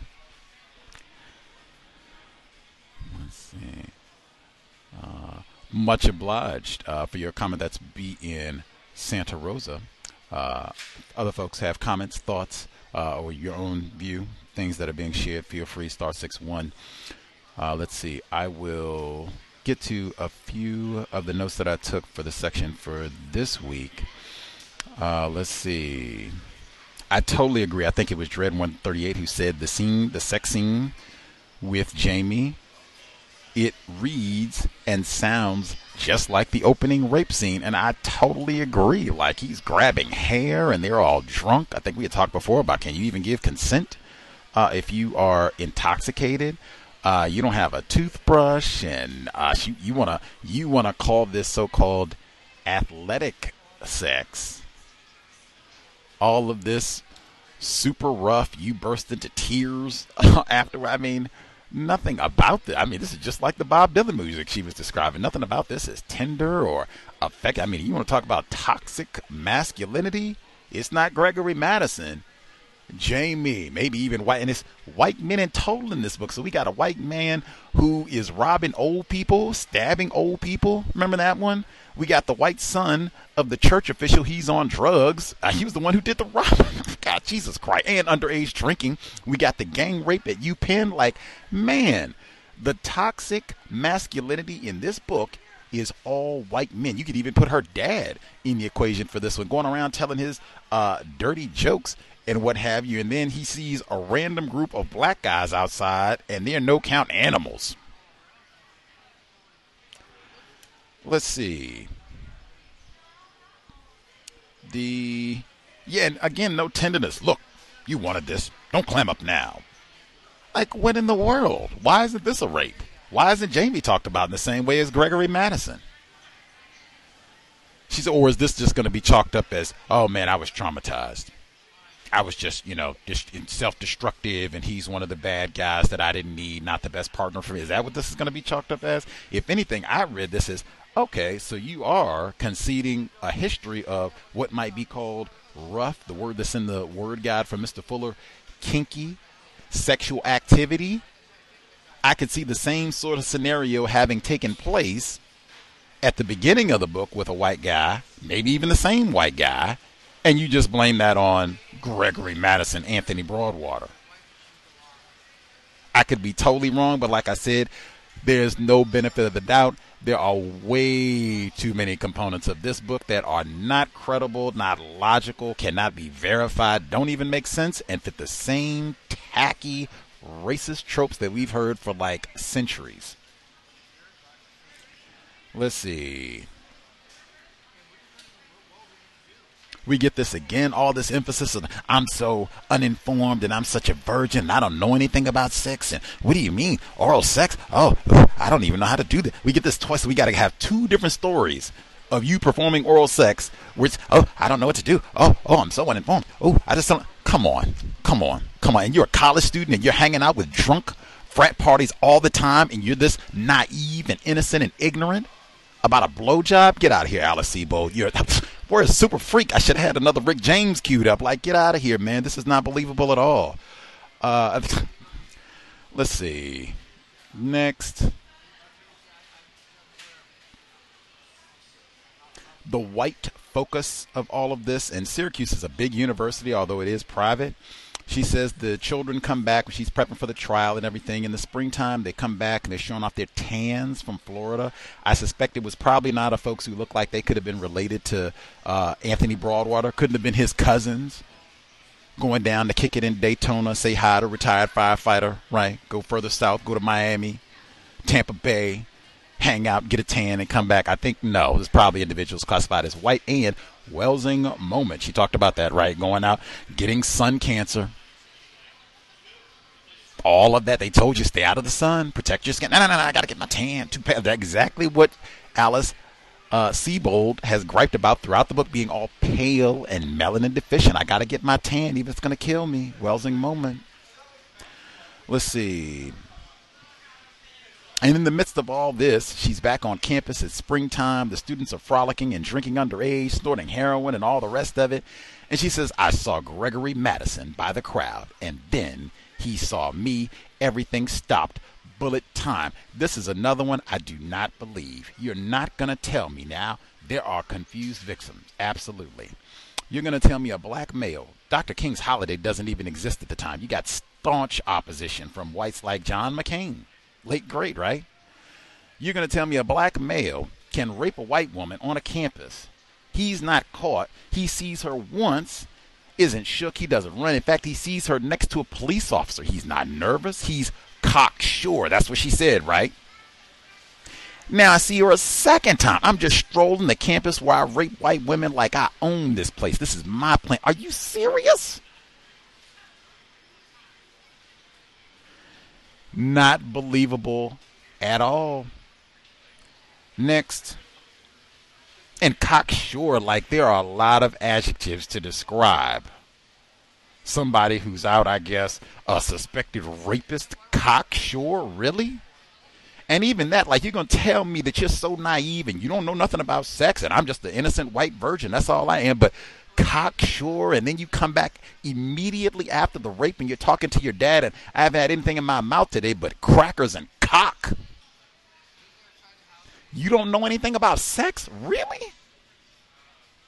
The hashtag is LAWB for a reason.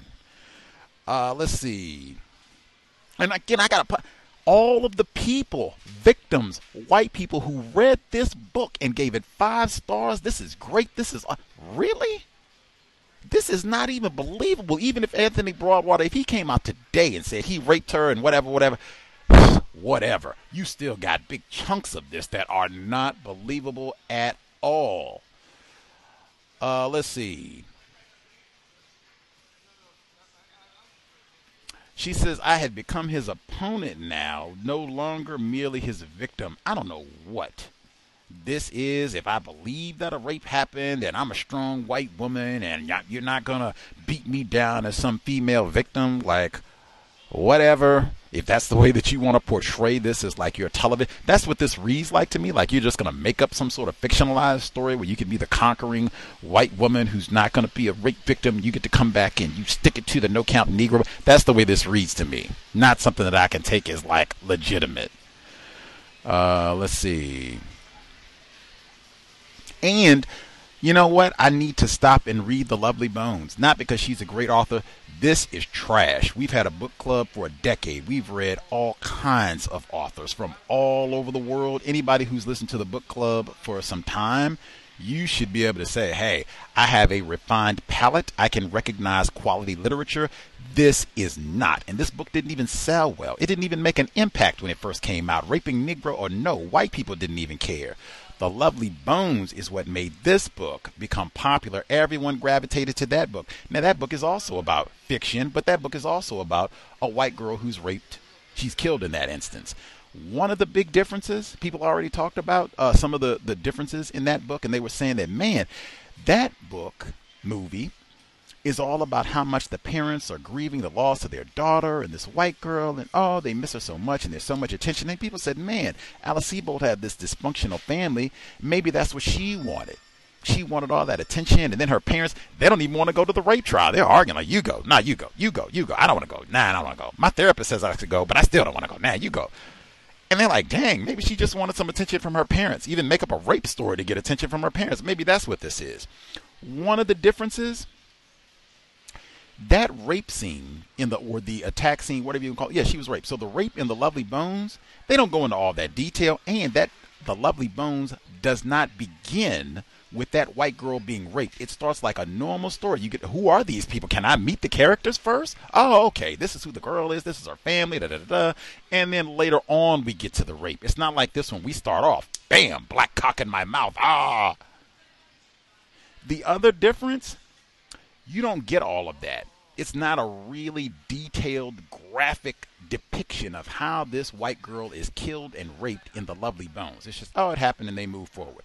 This one, oh my God, that's almost a whole like two chapters, and then you got to go back and recount it and go over all of it again. You don't hear all that detail about how a white man, because that's the perpetrator in the Lovely Bones, you don't hear all that about this white man. In fact, most of the film, the white man is just chilling cocksure the whole time and does not get caught ever. Brags, eludes the police, is even looking like he's gonna get another, get uh, the victim's sibling. Like, oh, you got another cute white girl. Mm, she looks delicious too. I'll kill and rape her too. It is a super different portrayal of victims. And again, there's no poem, there's no commentary about how we're going to rape and castrate this white rapist in the lovely bones. Let's see. All these jokes about rape, that just makes it more unbelievable to me. I know sex abuse victims, none of them goes around making jokes all the time, much less like right immediately afterwards. And I'm ha ha ha making all these off color jokes about my rape and sexual abuse. I don't know anybody who does that. Like I said, I know sex abuse victims. Nobody I know does this. Uh, let's see. Then she comes back. Her word choice in this I had a date with Gregory Madison, not a court date, calendar date. To, I had a date with Gregory Madison. Really? Really? Some people use the word date to mean a rendezvous for sexual intercourse. Really? You had a date? Hmm, okay. Uh, let's see. Already talked about Murphy, uh, nigger knocker by proxy, getting other black male inmates to beat up Gregory Madison. No presumption of innocence. Uh, let's see. She talks about Gail getting pregnant and being switched. They get a different prosecutor because the judge did not like pregnant women uh, in the trial. That can be a disruption if they have to leave, if they do go into labor, that sort of thing. But she mentions this as another example of anti women maneuvers. I don't remember any anti women maneuvers. I don't remember her talking about any in the course of the trial.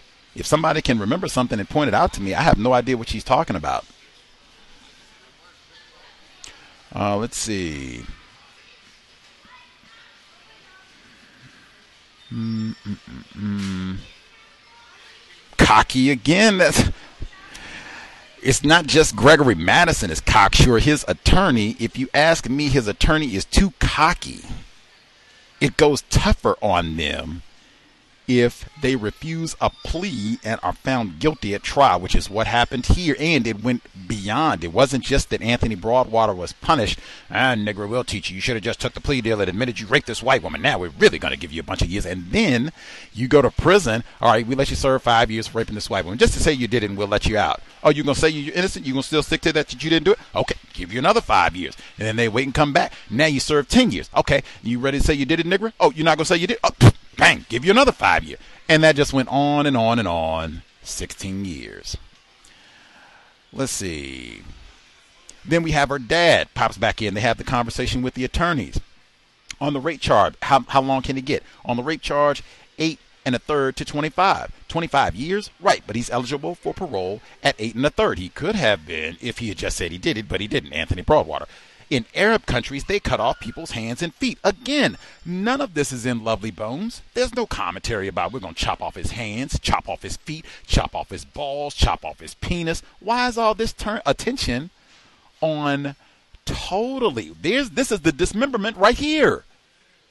That's what I'm saying. There is no dismemberment of a white woman at least the one that she referenced at the beginning of this book, I haven't found. The only folks that are talking about dismembering Alice Sebold and her family. We want to chop this nigger up. We can't just convict him. He can't just get 25 years. No, no, no, no, no, no. We got to chop off his ears. We got to chop off his penis. We got to chop off his balls, which again, that is white supremacy culture. Yes, let's make a movie about this. Yes, let's make this into a paperback. They don't do this for anybody else, this sort of behavior. Let's see. Alice told me about the lineup, how he could have his friend stand next to him. That doesn't seem right.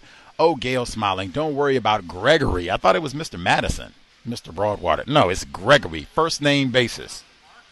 For a U.S. Marine with an honorable discharge, first name basis. And again, this lie, they said he didn't even know this guy. This was not something. All of that, the ruse, that is so spectacularly racist. A black guy I'm a. I talked about that last week. Keep going. Let's see. Uh, again, I am submitting.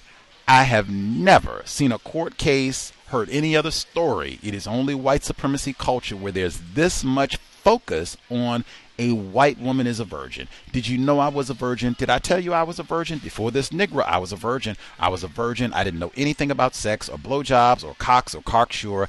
I'm a virgin. I was a virgin all of that is white supremacy, racism, and I do not believe that she was a virgin at all. Uh, let's see. I think when she goes through her list here, when she's talking about her trial, when she says, I wore loose clothes and cannot be proven to have behaved provocatively, there were no drugs or alcohol in my system, I had no former involvement with the police of any kind, not even a traffic ticket. He was black and I was white. I think this might be the first time that we're getting a direct identification of someone being white, and we get two in the same section this week. Uh, let's see. He had a record and had done time. Again, this is contested. Uh, no inclusion of he was a U.S. Marine honorable discharge. That's totally left out. Uh, let's see.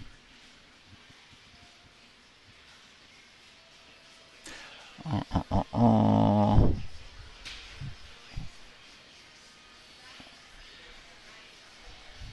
she asks, how could his father, Gregory Matt or Anthony Broadwater, how could he support a rapist anyway? Maybe he doesn't think his son committed this crime. Maybe he just is there, wants to pray for his son. Maybe he's, oh, yes, he did rape this white woman, I just want to pray and hopefully he won't get the death. And it can't be that. Uh, should cast him aside, kick him to the curb. Don't even come to the trial to support for your child. Let's see.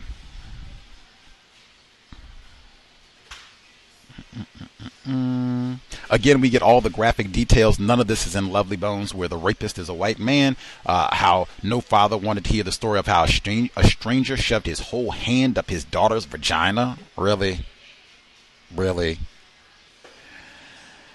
Uh, she identifies Paquette and another white man with Madison. That's why I said it's kind of wild. Like we don't have too many references of a white person uh, in this book at all, where she identifies someone as being white.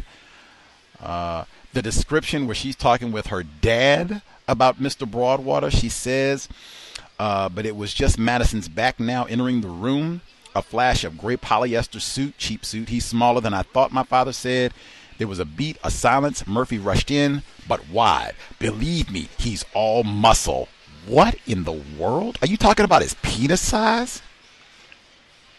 What in the world? It even reminded me, like Welsing moment, how white people are always fascinated with the Negro penis and the size of his penis and all the rest. Like, what? Did you see his shoulders? What? Okay again, that this is even slipping into some of that language and making me think like that rape fantasy. Like I want a wide, muscular black Negro to, you know, pull my hair and do it correctly. Athletic sex. Uh, she says it almost with surprise. Gregory Madison had a father. Doesn't everyone have a dad? Even if they're no count and shipless and run off, you have a father, right? To me, it just spoke to the non person. I think that book is the man, not black males, black females. We're not people. You're not a human being. You're something. What? You have a parent? I thought you were just a thing, a creature, a beast. You actually have a parent? You were born? Wow. She says, I like to think I was Madison's worst nightmare. That would have been the case even before all of this. A white woman making charges against me? Enough said. White person, period. Uh, and we come back to it again. Like there's so many of these lines.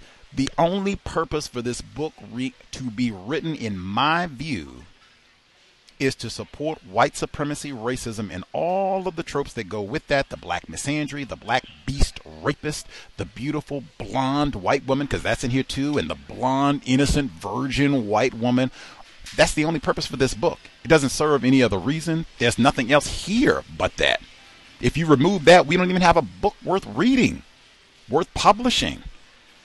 I represented an 18 year old virgin co ed. I was dressed in red, white, and blue. That's the whole story of white supremacy racism. Then we went and burned down Rosewood or Tulsa, Oklahoma, or pick the location. O.J. Simpson. Made in America. Isn't that it? O.J. Simpson? Uh, uh, uh, uh, he says, I repeated what I heard on TV about I will tell the truth, swear to tell the truth, the whole truth, nothing but the truth. I thought that they tell you. Normally, the bailiff, the representative, they'll tell you what to say. It's not like you have to recall this from what you saw on Matlock or whatever court series you watch. Uh, she has it written on her body, she says, the morning that she goes to court while I dressed, I had written a note to myself on my skin, you will die, was inked into my legs in dark blue ballpoint, and I didn't mean me. That what in the world? It's not enough. We we gotta chop his balls off. We gotta chop his hands and feet off. We gotta chop his penis off. We gotta sodomize him with a knife and then kill him. And then convict him and hopefully we can put him in jail for life. Maybe not in that order. Not the man, not you are a thing as a victim of racism. Uh, anything else? Mm-mm-mm. She says Madison during the rape, Anthony Broadwater uh, did not. Oh, here we go. Uh, then he made me lie down on the ground and he took off and he took his pants off and left his sweatshirt on. And he started fondling my breasts and kissing them and doing things like that. And he was very interested in the fact that I was a virgin. Virgin, virgin, virgin, virgin, virgin, virgin, virgin. And that's even in the book. Remember last week she said that? I had to go in the dictionary and look. Chaste, virgin, virginity, virgin. Uh, uh, uh, and then the, the lawyer has to stop and call attention to this. Stop. Wait a minute. Wait a minute. Let's underline and highlight again. You're a virgin? Yes, I'm a virgin. Did you hear I was a virgin? Mm-mm-mm-mm. She takes pride in not identifying Anthony Broadwater by his skin, but by his clothing. That alone stands out to me like, what's the point? Why not? He's the only black person here. Point him out however you're going to make it seem like this is not about racism, white supremacy, which it is every step of the way. Uh, and then I had more notes. The last one I'll get in for right now. Uh, she says, uh, uh, uh, Mastine questioned me about what Officer Clapper looked like. Uh, he pointed out the discrepancy was because I had appeared at class to tell my teacher I couldn't attend. Had naturally called my parents and told them what had happened. Had tried to wait for a friend to walk home all things a good girl he implied might do after running into her rapist on the street. I think someone asked before, how many times is that phrase in the book? Good girl, good girl. All the good girls are white, of course.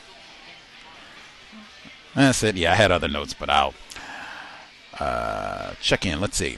Uh, previously mentioned Henry in Chicago with us as well. Did you have commentary, sir? All right. Uh, greetings, Gus, and greetings to uh, the callers and listeners. Um, Jamie is such a romantic person. that that guy is something. Um, and yeah, I, I don't know why would she frolic with somebody like that. You know, if she really is traumatized by a rape. But what's interesting in that whole scene that she describes with Jamie was uh, that I guess when Jamie when he when she was going to give Jamie a blowjob, she gagged, and I don't remember her doing that when she got raped. Because uh, I, I I do remember she mentioned that the rapist was trying to uh make her give make uh make her give him a blowjob, and I don't remember her gagging at that point. So that's another thing that you know that kind of throws the whole story off. Um, first time she's uh, identified somebody white or somebody racially uh, when she said Paquette and another white man were with him. So um, she only identifies, you know, black males uh, who are suspected of being her rapist. Um, that was the first time I saw her identify a white man. Um, white women tears um, was uh, in full effect in that courtroom. If that even happened. I don't. Yeah, it probably did, but I don't know. Uh, can't really tell. You know, if what she's saying is, um, you know, truth or fiction. So, um, but but who knows? She probably was in court and she probably was crying. Probably that's why she got Anthony Broadwater convicted of the of the rape.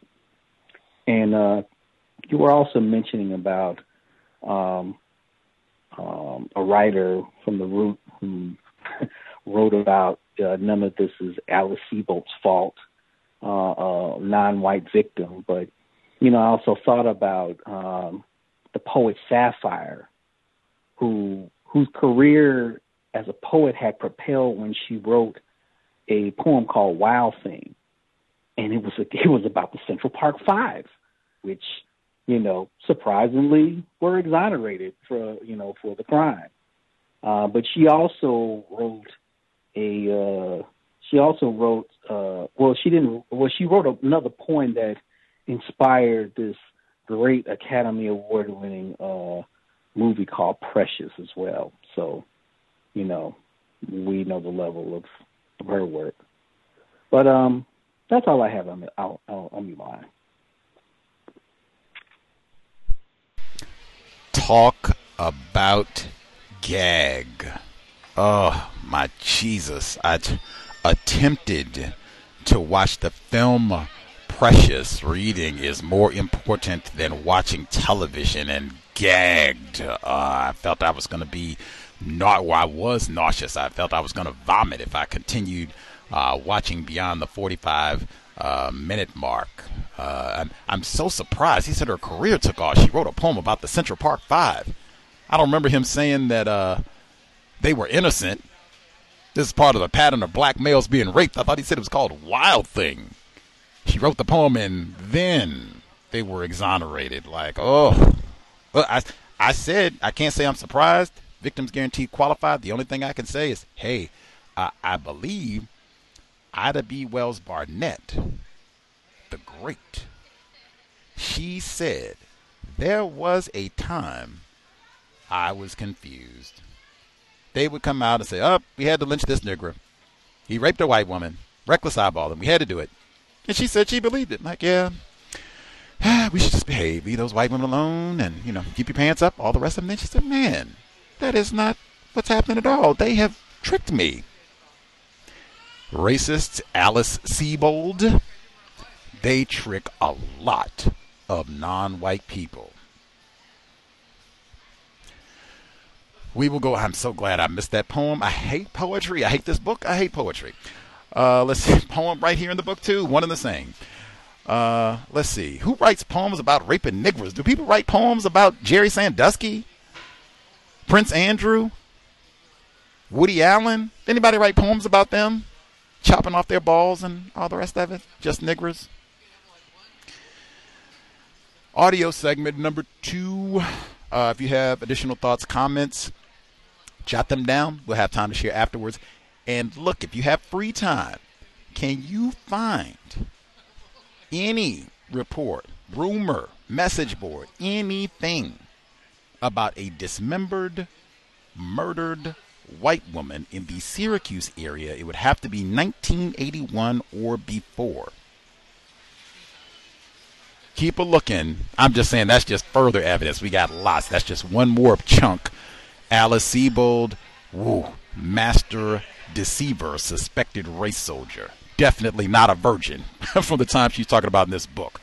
Uh, context of white supremacy, audio segment number two. The bailiff offered me stale coffee in a styrofoam cup. I took it and wrapped my hands around the warm outsides. Judge Gorman entered the room. Hello, Alice, he said. He stood on the other side of the table from me. How is she, bailiff? he asked. She's good. Haven't talked about the case? No, the bailiff said. Quiet, mostly. So what does your father do, Alice? he asked me. His tone was more gentle than the one he used in court, the voice lighter, more circumspect. He teaches Spanish at Penn, I said. I bet you're glad he's here today. I am. Do you have any sisters or brothers? An older sister, Mary, I added, anticipating his next question. He went over and stood by the window. I've always liked this room, he said. What does Mary do? She's majoring in Arabic at Penn, I said, suddenly happy to have questions that were so easy. She goes there free, but I didn't get in, I said. Something my parents really regret now, I said, making a joke. I bet they do, he said. He had been half sitting on the radiator, and now he stood and adjusted his robe. Well, you just sit here for a little while longer, he said, and we'll call you. He left. He's a good judge, the bailiff said. The door opened and a male bailiff poked his head in.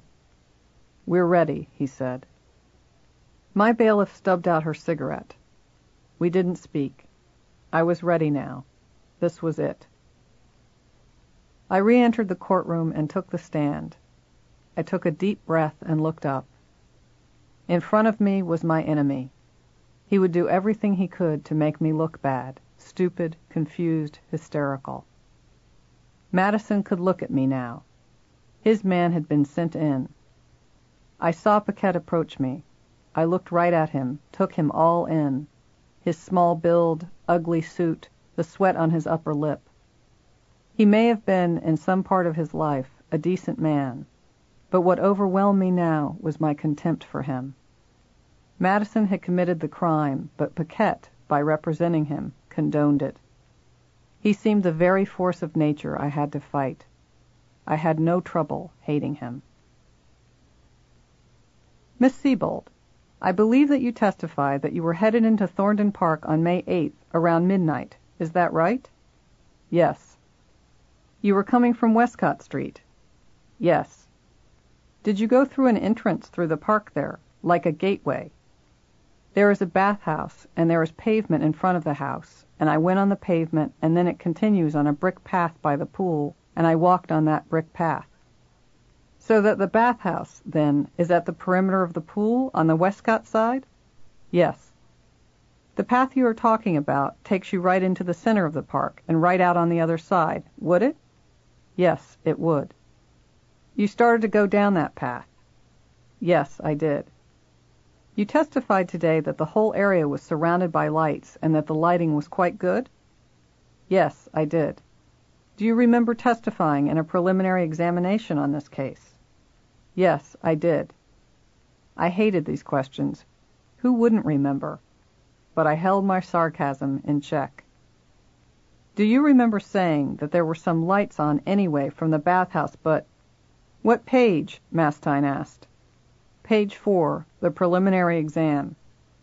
Is this the preliminary exam? Gorman asked, holding up a group of papers. Yes, Paquette said. Line 14. I think there are some lights from my way to the bathhouse. I could see behind. It was dark, but not black behind me. I remembered my phrase, dark, but not black. Yes, I said that. Isn't that a little bit different than saying you were surrounded by lights on all sides and quite good lighting? I knew what he was doing. It may sound more dramatic to say surrounded by lights, the light was there, and I saw what I saw. My question is, was it dark but not black the way you testified in the preliminary, or was it quite good lighting surrounded by lights the way you testified today? When I said quite good lighting, I meant quite good lighting in the dark. Okay. Now you went about how far into the park before you were first accosted? I went past the bathhouse and past the gate and the fence that is along the pool and about ten feet past that fence, and then I was taken by the man. How many feet or yards would it be from the entrance to the park until that point that you described as ten feet beyond? Two hundred feet. About two hundred feet. You were into the park about two hundred feet when you were first accosted? Yes, I was. Did that person come up from behind you? Yes, he did. Grabbed you from behind? Yes, he did. You struggled at that point? Yes, I did. Did that struggle take a long time? Yes. About how long? About ten or fifteen minutes. Now there came a point when this individual took you from where you were first accosted into another area of the park. Is that right? It wasn't another area. It was just further in. Further into the park? Not further into the park, but on an outside the we struggled outside the tunnel, and then he took me inside the tunnel. Could you describe this tunnel for me? The questions were fast and furious. I had to breathe quickly to keep up. I couldn't see anything but Paquette's lips moving and the beads of sweat above them. Well, I keep calling it a tunnel because somebody told me that it was a tunnel leading up to the amphitheater. From what I see, and it doesn't have, you can't go farther into it than a distance of about ten feet. It is more like a cave and an arch. It has got stonework above it and a gate in front of it. How deep does it go in there, from the gate to the wall? I would say about ten, fifteen feet at the most. At the most? he said. It felt like a sudden, unexpected parry in a fencing match. I ask you to take a look at exhibit number four, which has been received into evidence, and I ask you, do you recognize that? Yes, I do. What is that? That is the path by which he took me to the tunnel, and that is the gate in front of the tunnel, the opening of the gate.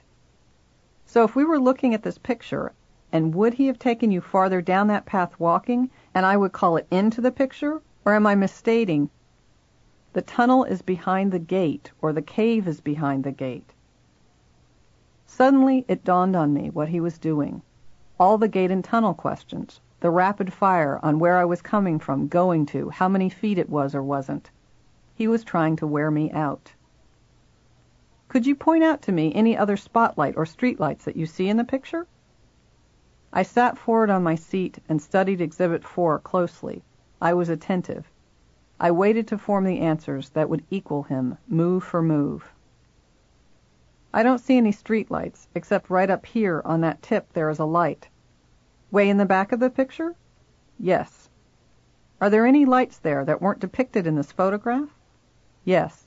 There are, he said. Again the same disbelieving tone, meant to imply that I was really a bit insane, wasn't I? They are missing from the picture, he said. He smiled up at the judge, bemused. They are not in the picture, no, I said. That is because the picture doesn't show the whole area.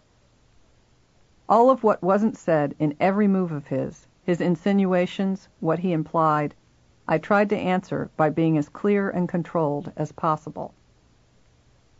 Quickly, he pushed forward another photo. This is exhibit number five. Do you recognize that? Yes, I do. That is the area where you were assaulted, is that right? Yes, it is. Is there any lighting in that picture? Any artificial lights? No, I do not see any lighting, and you could see the place, and you. There must be some light. The question is, he said, pressing in, do you see any artificial lighting? Of course there are police lights flashing into the picture. I see no artificial lights, I said, and it is only a picture of the stone, and there can't be lights in the stone, I said, looking up at him and at the rest of the court. That probably would be true. His lips curled. About how much time would you say that you spent in that area? I would say about an hour. About an hour? A little bit more. I am sorry? He cocked his hand to his ear. I said an hour or a little bit more. An hour or a little bit more?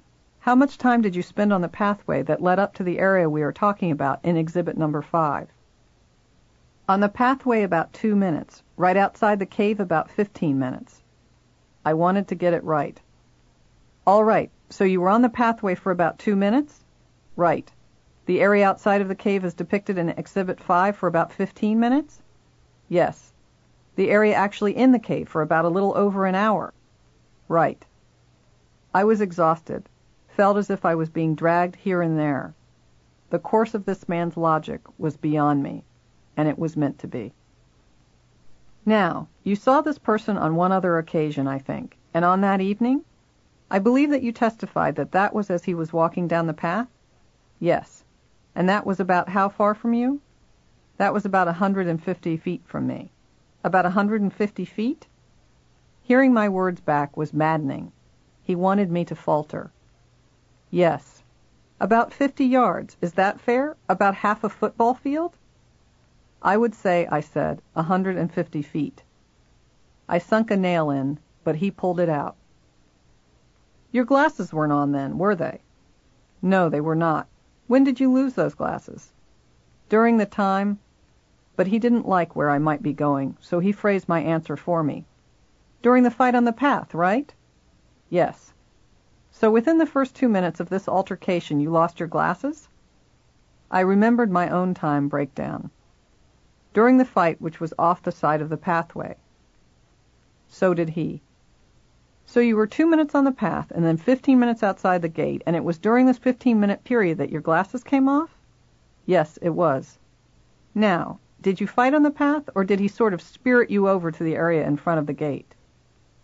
His choice of words, spirit you over, and his gesture, a hula dancer like push to the side with his hands, infuriated me. I looked down at his shoes to dissipate my rage. Gail's words came back to me.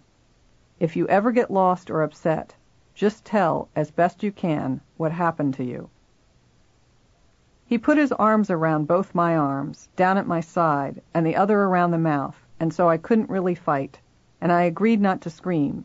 And when he let go of my mouth and I screamed, that is when we started fighting. Were you stationary at the first spot that you stopped at, at that point, or had you been moved? We were not in sync. I kept listening to what I knew to be the truth, and I spoke from that place. He used language like, that you stopped at, as if I had free will, a choice in the matter. I was walking, yes.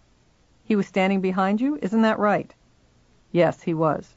You gave a quite detailed description today, and I believe that you testified that the person that was there was about five five to five seven, broad shoulders, small but very muscular, and you testified that he had a I can't read my own writing, some kind of a line? Boxer, I said. A pug nose? Yes. Almond-shaped eyes? Yes. Now, is it your testimony that you gave all of that information to the police on May 8th? On May 8th, what I was to do was to put together a composite drawing from features. Did you give the police who were going to go looking for the suspect the information you gave us here today? Could you repeat that? Did you give the information that I just outlined that you testified to today, did you give all that information to the police on May the 8th? I don't recall if I gave them all of it. I gave most of it. Did you sign a statement on May 8th that set forth your version of the incident as it occurred?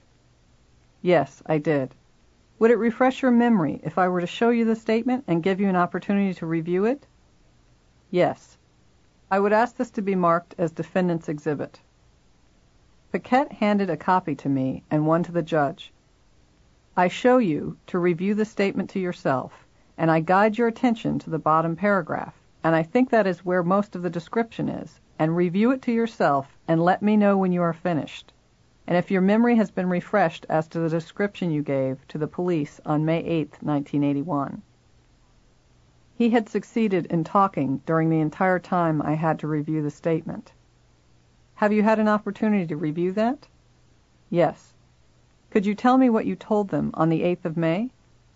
I said, I wish to state the man I encountered in the park is a Negro, approximately 16 to 18 years of age, small and muscular build of 150 pounds, wearing dark blue sweatshirt and dark jeans with short afro-style haircut.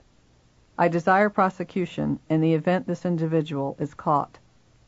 That doesn't say anything about the jaw or pug nose or any almond eyes, does it? No, I said, it does not. I was not thinking fast. How, if I had not mentioned them, could the composite have been made? Why didn't the police take those things down?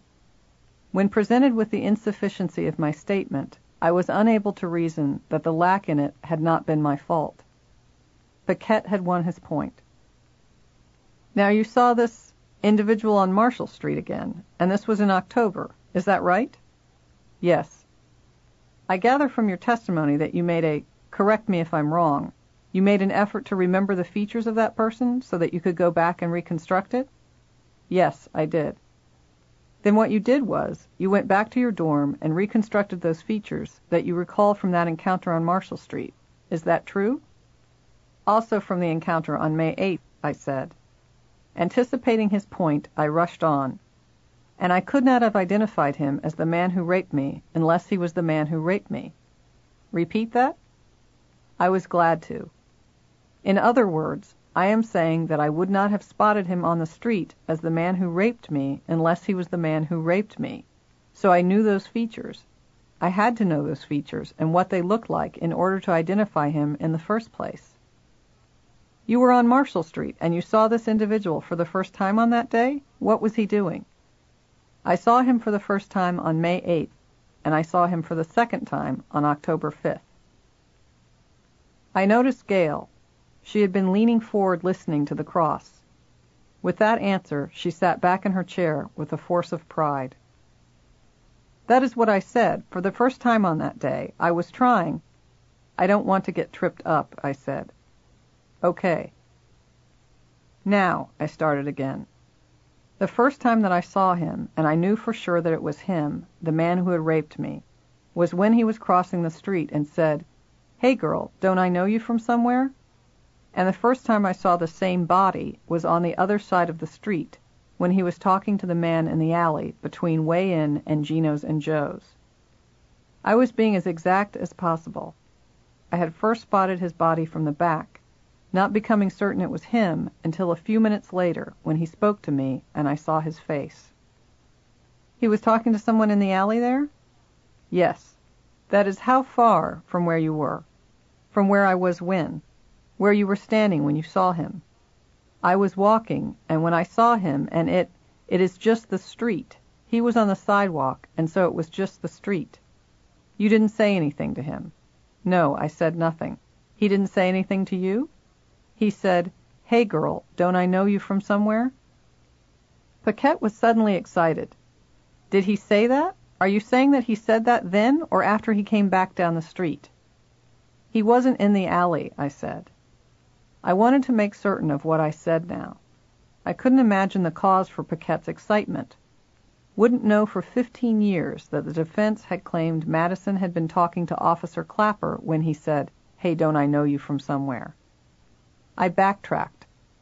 There was something Paquette was after, and I didn't know what. He was talking to a man in the alley. He said that to me when I was on the other side of the street, the Huntington Hall side, and walking up and away from the varsity. He said that as he was crossing the street and coming toward me. That would be the second time of that day that you saw him. Yes, that was the first time that I knew for sure that that was the man who raped me. A lot of things happened, Paquette said. The tone he used was breezy, as if it had been a big and overwhelming day at the fair for me, as if I couldn't get my story straight because there was no straight story. Did you contact the police and make a statement to the police on October 5th? Yes, I did. That was the sworn statement that you signed? Yes. You did ask the lieutenant to indicate that was full and accurate and complete? Yes, I did. Did you tell the police on October 5th, 1981, that the man you saw on Marshall Street was the man who raped you? Or did you say that you had a feeling that he might be the man?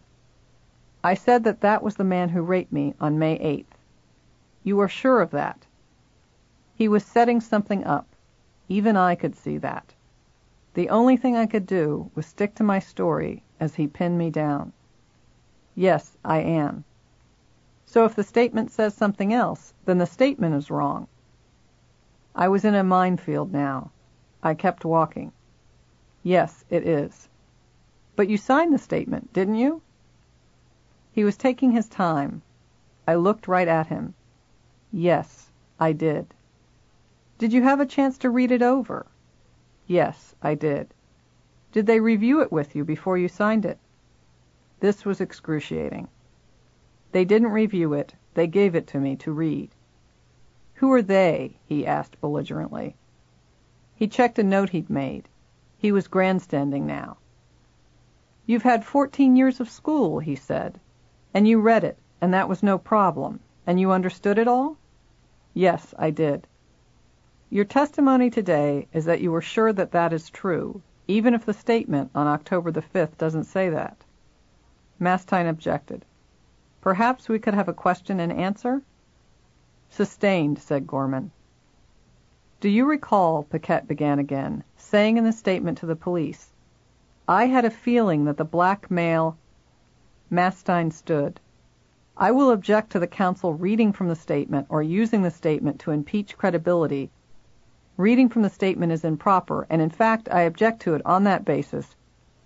He could read from the statement, Gorman said to Mastine. I believe, Mr. Paquette, you should form the question something like this.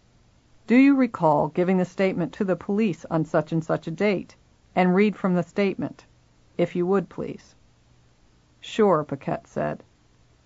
Some of his steam had been lost. Do you recall giving the statement to the police on October 5th? Yes. Do you recall telling the police that I had a feeling that the black male might be the person that raped me last May in Thornden Park? I had caught on to the game now. I would like to see a copy of it just to be sure, I said. Sure, be happy to. I would ask that this be marked as Defendant C for identification, the statement made by Alice Sebold on October 5th. I ask you to review the statement and ask you if that refreshes your recollection as to the information you gave at the time. I scanned the contents of my affidavit. Immediately, I saw the problem. Okay, I said. Did you advise the police in that statement that you were sure? I interrupted him. Suddenly, I knew that the last few minutes were ones I could wrestle back from him. The reason why I said that I had a feeling at that point was because I had only seen his back and his mannerisms at that point. I was sure when I saw his face on the second time when I was on the other side of the street. I had a feeling because of his build and mannerisms on the first time, when I saw him from the back. But since I had then not seen his face at that time, I was not sure. When I saw his face, I was sure that that was the man who raped me on May 8th. This statement was made after you had seen him both times on Marshall Street, wasn't it? Yes, it was. They asked me to describe it and in chronological order, which I did. Does that statement in any way reflect a change in your stance from might be to is? No, it does not. Thank you. He acted as if he had won something. He wanted out of that line of questioning, and he took what he could get. He opted to muddy the water. Wasn't it clear from all this feeling to sure, might be to is, that I was too confused to be believed? By the way, he said, reapproaching again, on the day of the lineup in November, were there people from the Rape Crisis Center present in the building? Yes, there were. Had you had counsel with them just prior to the lineup? Counsel? Did you talk to them, and were they available? Yes. She accompanied me to the public safety building. As soon as you left the lineup, were they still available to you? Yes, she was. She was? Yes. You talked to her before, and you talked to her after. Is that right? Yes. Are they here today? Is there anyone from the Rape Crisis Center here today? No, they are not. They are neither in the courtroom or in the building? No.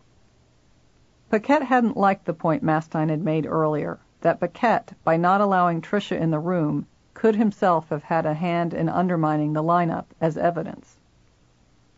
Now, there was a lineup procedure held, wasn't there? Yes, there was. I believe that that was on November 4th? Yes, it was. Do you remember an investigator Lorenz being there? Yes, I do. Had you recognized him from seeing him before? Yes, I had. Where had you recognized him from? He is the man who took my affidavit on May 8th. Did he ever tell you that he didn't believe the statement that you made on May 8th? I did not stop. Neither Gail nor Mastine had told me that Lorenz initially doubted me. No, he did not. Do you remember him advising you in any way when you first came into the lineup room? He told me that my duty was to look at the five men and mark the box as to which one was the man in question. Do you recall who else was in the lineup room? I went through my head, reimagining the room and the bodies in it. Mrs. Uebelhoer, the court stenographer or the room stenographer, I don't know what you call them, and the other man was sitting there, and he did something, and me.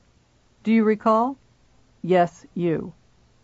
His tone had switched suddenly. He was fatherly, shepherding. I didn't trust him. Do you remember an investigator Lorenz advising you to take your time and look the people over and feel free to move around? Yes, I do remember that. Do you recall me asking the investigator to explain to you how to... Excuse me? Do you recall me asking the investigator to explain to you how you should use the form? His smile was almost benevolent. I don't recall you specifically, I said. You remember he did tell you that. Somebody told me how to use it. In fact, he said, his smile gone now, you did stand up and move around the room. Yes. Didn't you even have the suspects make some sort of a motion? I think you had each of them turn to their left. Do you remember that? Yes, I did. The investigator had each do that. Number one, turn to your left. And you remember that? He was dragging this out. It was his job to. Yes. At the end of that procedure, what did you do? What was the next thing that happened? I counted down to four and five, and I chose five because he was looking at me. You chose number five? Yes. I put the X in the box for five. I would say it a thousand times. I had done it. You signed that? Yes, I did. Did you express in words in that room at that time to anyone any concern in your mind over it not being number five? I didn't say a word in the room. You knew that by marking number five that what you were indicating was that he would be a suspect or might well be a suspect in a rape trial? Yes. It seemed the wrongs I'd done were endless. So it wasn't until after you left the room that you discovered that number five wasn't the person that you should have picked? No, I went to my rape crisis counselor and I said number four and five looked like identical twins. That is what I did. You didn't express that to anyone beforehand? I did it in the room, and before that I hadn't seen them, and I couldn't. He didn't wish to linger long enough to clarify. I had meant the conference room this time, not the lineup room. You picked number five? Yes, I did. I believe that your testimony is, then, that you were raped on May 8th. Yes. That you didn't see your assailant again until Marshall Street? October 5th, yes. Then you saw him on Marshall Street? Yes. There was a police officer right there, wasn't there? Yes. Did you approach that officer? No, I did not approach the officer. Did you go to the nearest phone and call the police? I went to the Hall of Languages, where I had a class, and called my mother. So you called your mother? He was snide. It brought me all the way back to the preliminary hearing, the way his colleague, Majesto, had savored the words Calvin Klein jeans. My mother, my Calvin Klein jeans, it was what they had on me. Yes. Then you talked to your professor. I called my mother, and then I called some friends to try to get in contact with someone who could walk me back to my dormitory.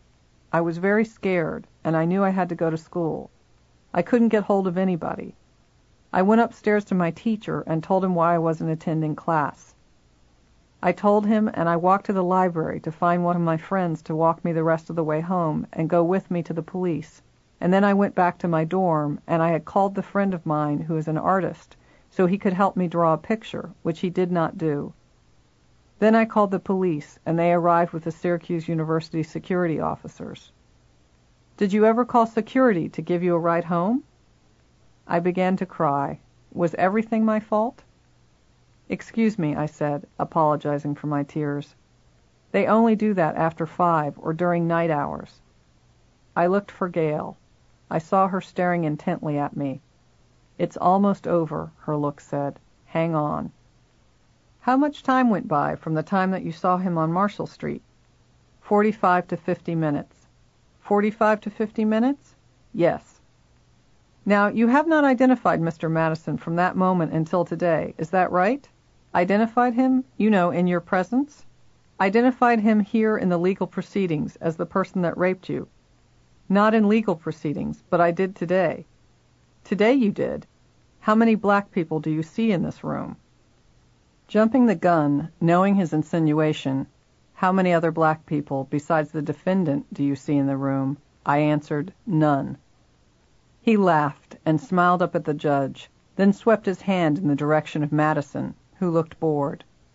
You see none? Paquette said, emphasizing the last word. She really is quite incredible, he seemed to be saying. I see one black person other than the rest of the people in the room. He smiled in triumph. So did Madison. I wasn't feeling powerful anymore. I was guilty for the race of my rapist, guilty for the lack of representation of them in the legal profession in the city of Syracuse, guilty that he was the only black man in the room. Do you remember testifying about this lineup in a grand jury proceeding? Yes, I do. Was it on November 4th, the same day as the lineup? Yes, it was. Do you remember, looking at page 16 of the grand jury minutes, line 10, quote, You picked him out of the lineup. Are you absolutely sure this is the one? Number 5, I am not absolutely sure. It was between 4 and 5. But I picked 5 because he was looking at me. So the juror says, What you are saying is you are not absolutely sure he was the one? Right. Number 5 is the one?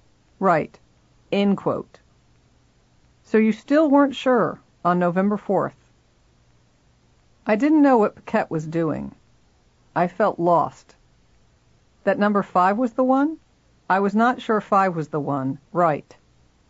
You surely weren't sure that number four was the one because you didn't pick him. He was not looking at me. I was very scared. He wasn't looking at you? I was not sure five was the one. The juror says, what you are him out of the lineup. Are you absolutely sure this is the one?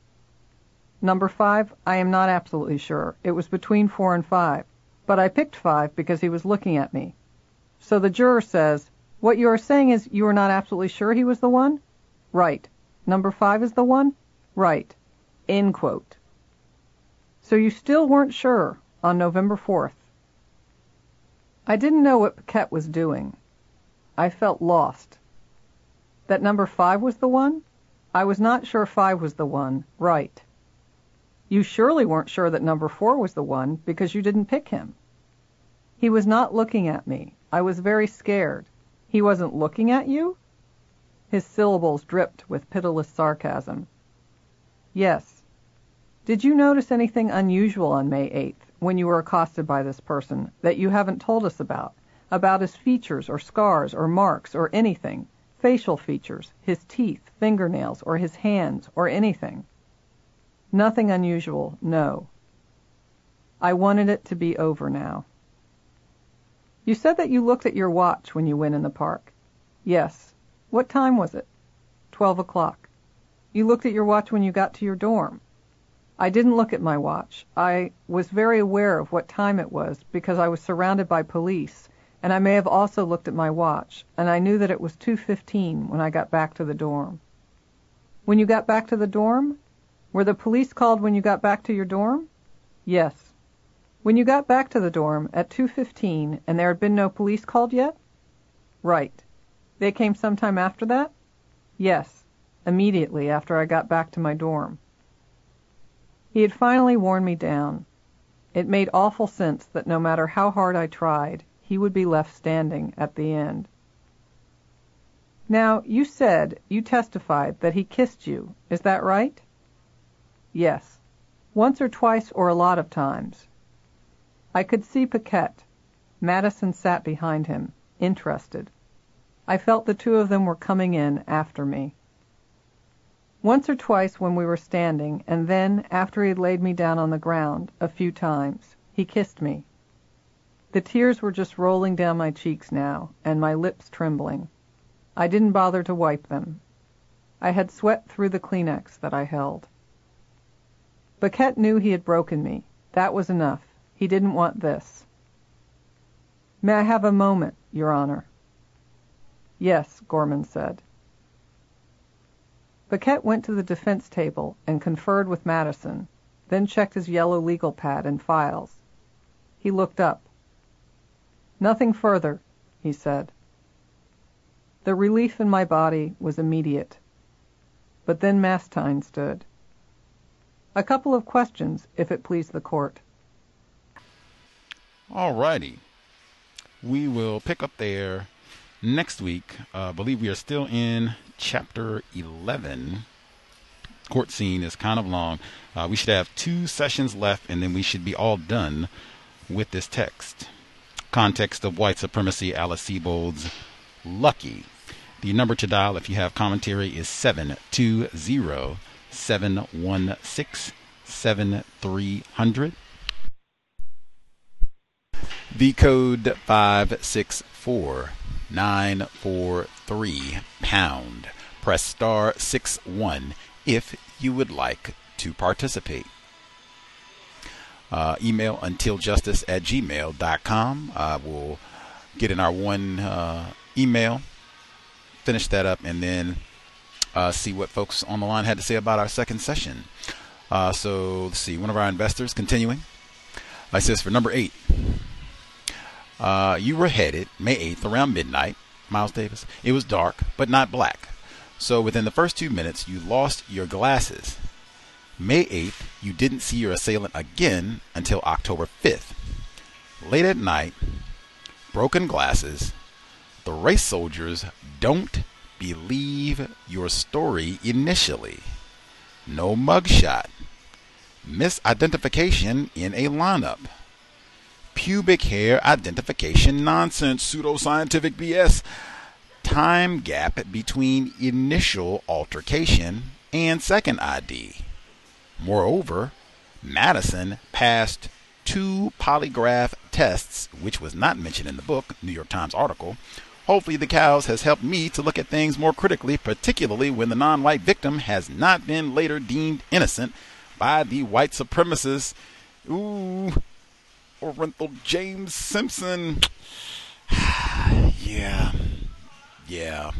I mean, but that is a lot for one case to have all of that. It would be different if it was like just one of these things, but that is a lot. Even if you trash everything except so you do wear glasses, you lost them. This happened late at night. White people, according to their own testimony, are bad at identifying other black people, even if they are the perpetrator. They are bad. Call it cross racial identifications. That alone would be enough to, e, is this the guy, or are you just picking any black guy? In aggregate, the hashtag again is LAWB for a reason. Master Deceivers, Alice Sebold, I think, is on that list. Uh, let's see. Number nine, guilty. He was the only black man in the room. He wasn't hard to pick out this time. Uh, oh, and we didn't get to the rest. We didn't get to the rest. Get to the rest of it last week because we didn't finish chapter 11. Uh, star six one for folks who dialed in, all the folks who were with us first time around uh, who had a hand up, uh, B in Santa Rosa, Dread 138, Henry in Chicago. Uh, I will look for other hands. Uh, folks have thoughts, questions they would like to share. Seriously, if anybody out there even thinks that they found a dismemberment and murder of a white woman in the Syracuse, New York area, 1981 or earlier, definitely hand up star six one. Thoughts, observations? Can I be heard? Henry in Chicago. Yes, sir. Yes. Um, you know, um, reading over the the court case and the cross examination, I, you know, this is what white people do. You know, even Paquette, who is supposed to be cross examining, you know, he's he's trying to basically um, prove that that uh, that his client was not the one who uh, raped Sebold, but in a sense, he should have been arguing about that the rape shouldn't didn't even happen at all. Um, but you know, obviously, white people aren't going to, uh, you know, turn white people in, uh, you know, in in a sense of uh, he just didn't want to uh, go so, you know, go go so hard at at, at Sebold because uh, towards the end of that reading, when she starts crying, he decides to let up, which he should have kept going because he probably would have gotten a lot out of it uh, than what you know what he did before. But you know, uh, even Paquette, who I suspect is a is a racist as well, um, is kind of getting letting uh, letting Miss Sebold off the hook with this lie. So, uh, but that's all I have up in my mind. I don't know. Uh, much obliged, Henry in Chicago. If uh, it could be that Anthony Broadwater was the only black male in the courtroom. Now, eventually, she said there was one other black person, so I don't know. It might be a light complexion black person, or I don't know. But uh, at max, maybe two non-white people in the courtroom. That might be a uh, tough road to hoe to convince the white judge or anybody else there this here white woman is lying. She wasn't raped by anybody. This was, you know, young people partying and, you know, debauchery and all the rest of it, but there wasn't even a rape. Let's, you know, stop lying. like, uh, I don't know. The system of white supremacy has a lot invested in the lie and rhetoric of white female purity uh, and innocence, which is, you know, one of some of the big themes of this book and the trial. Um, so yeah, I think that that could have been a tough road to hoe. Um, even like I said, most of the non-white people who've like written reviews and talked about this book, they do not take the position that she lied about the rape. I do not see that. They just she was raped. She picked the wrong guy. She was racist, but she was raped. That's generally what I've seen from most folks. There's not a whole lot of I don't even believe the rape charge. Gus T does not believe the rape charge. Make it clean. Uh, let's see. Other folks, comments, observations they want to share.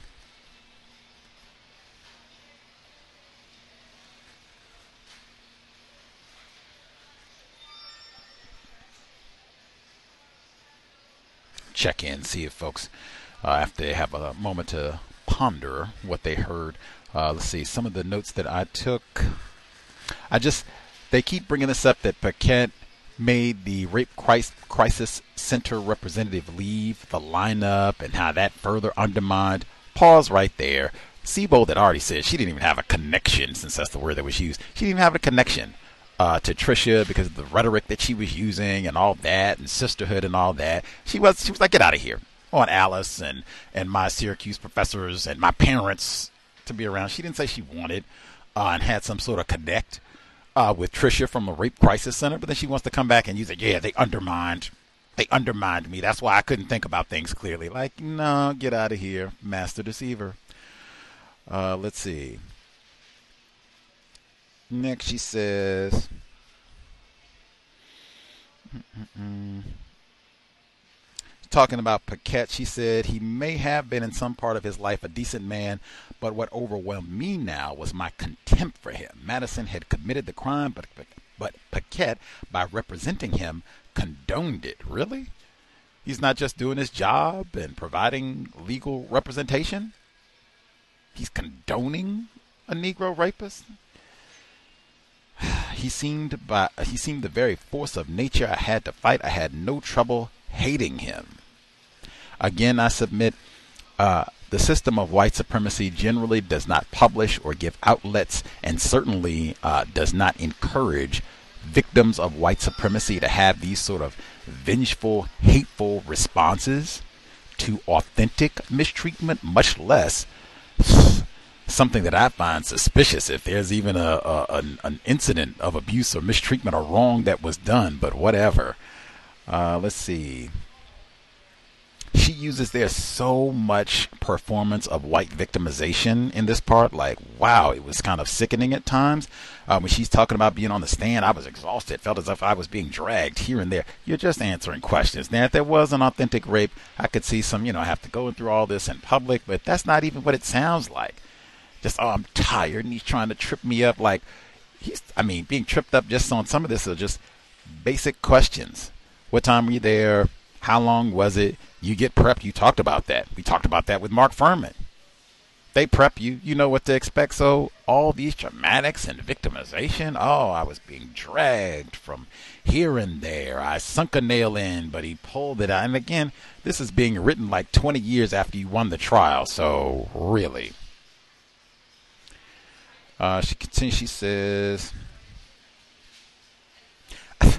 even the hey don't I know you from somewhere? You potentially could have heard a black male talking to a police officer saying, Hey, don't I know you? And you interpret this as your so called Negro rapist talking to you in a cocky manner in public. Like, oh my God. Oh. Repulsive, disgusting. I said before, like, that scene doesn't even make sense to me. A black male is going to rape a white woman?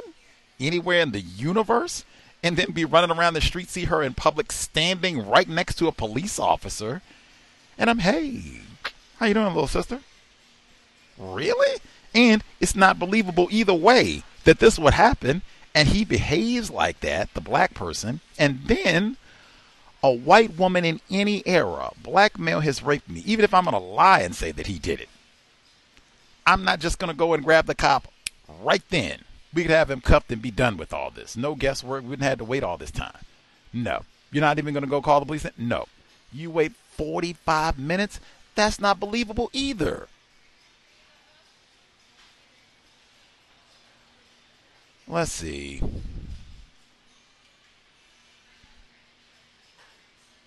It was excruciating. They were after me.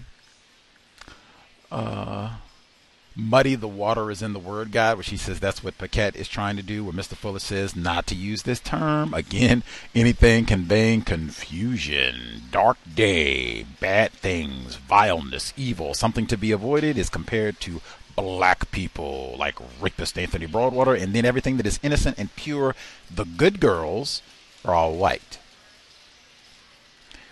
Uh, let's see. Again, I already said uh, she accuses Paquette of undermining the lineup by asking the rape representative to leave. Total nonsense. Uh, it seemed the wrongs I'd done were endless. There's so much just pitch for white sympathy and white victimization and oh, what was me with the courtroom scene? This isn't even connected to the rape. This is just uh, asking me questions in the court of law. Oh, this Negro has an attorney. I can't believe it. They're killing me again. Uh, again, there's a consistent theme of uh, the lineup identical twins that's repeated in uh, the report that I referenced, written by a victim.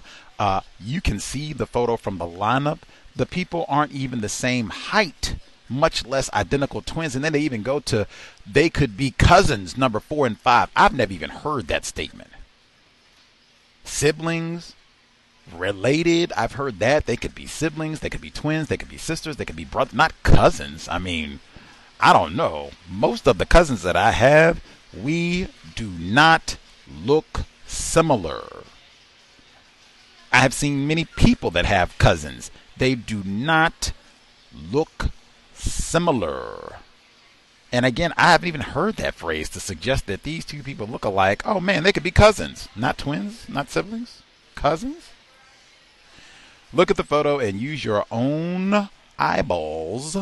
Mr. Broadwater in position four does not look like he is related to anybody there unless you just think everybody who has melanin is brother, cousin.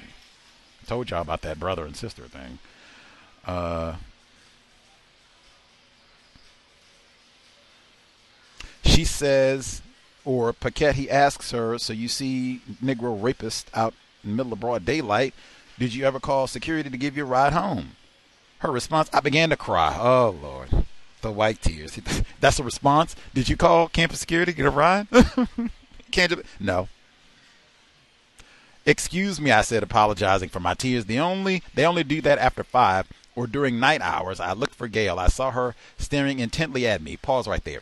I don't care what era it is 1981, 1891, 1801, 2001, 2022, 2055. If you are a white woman in a system of white supremacy and you have a charge that a Negro raped me, I think security will give you a ride. I could be in error.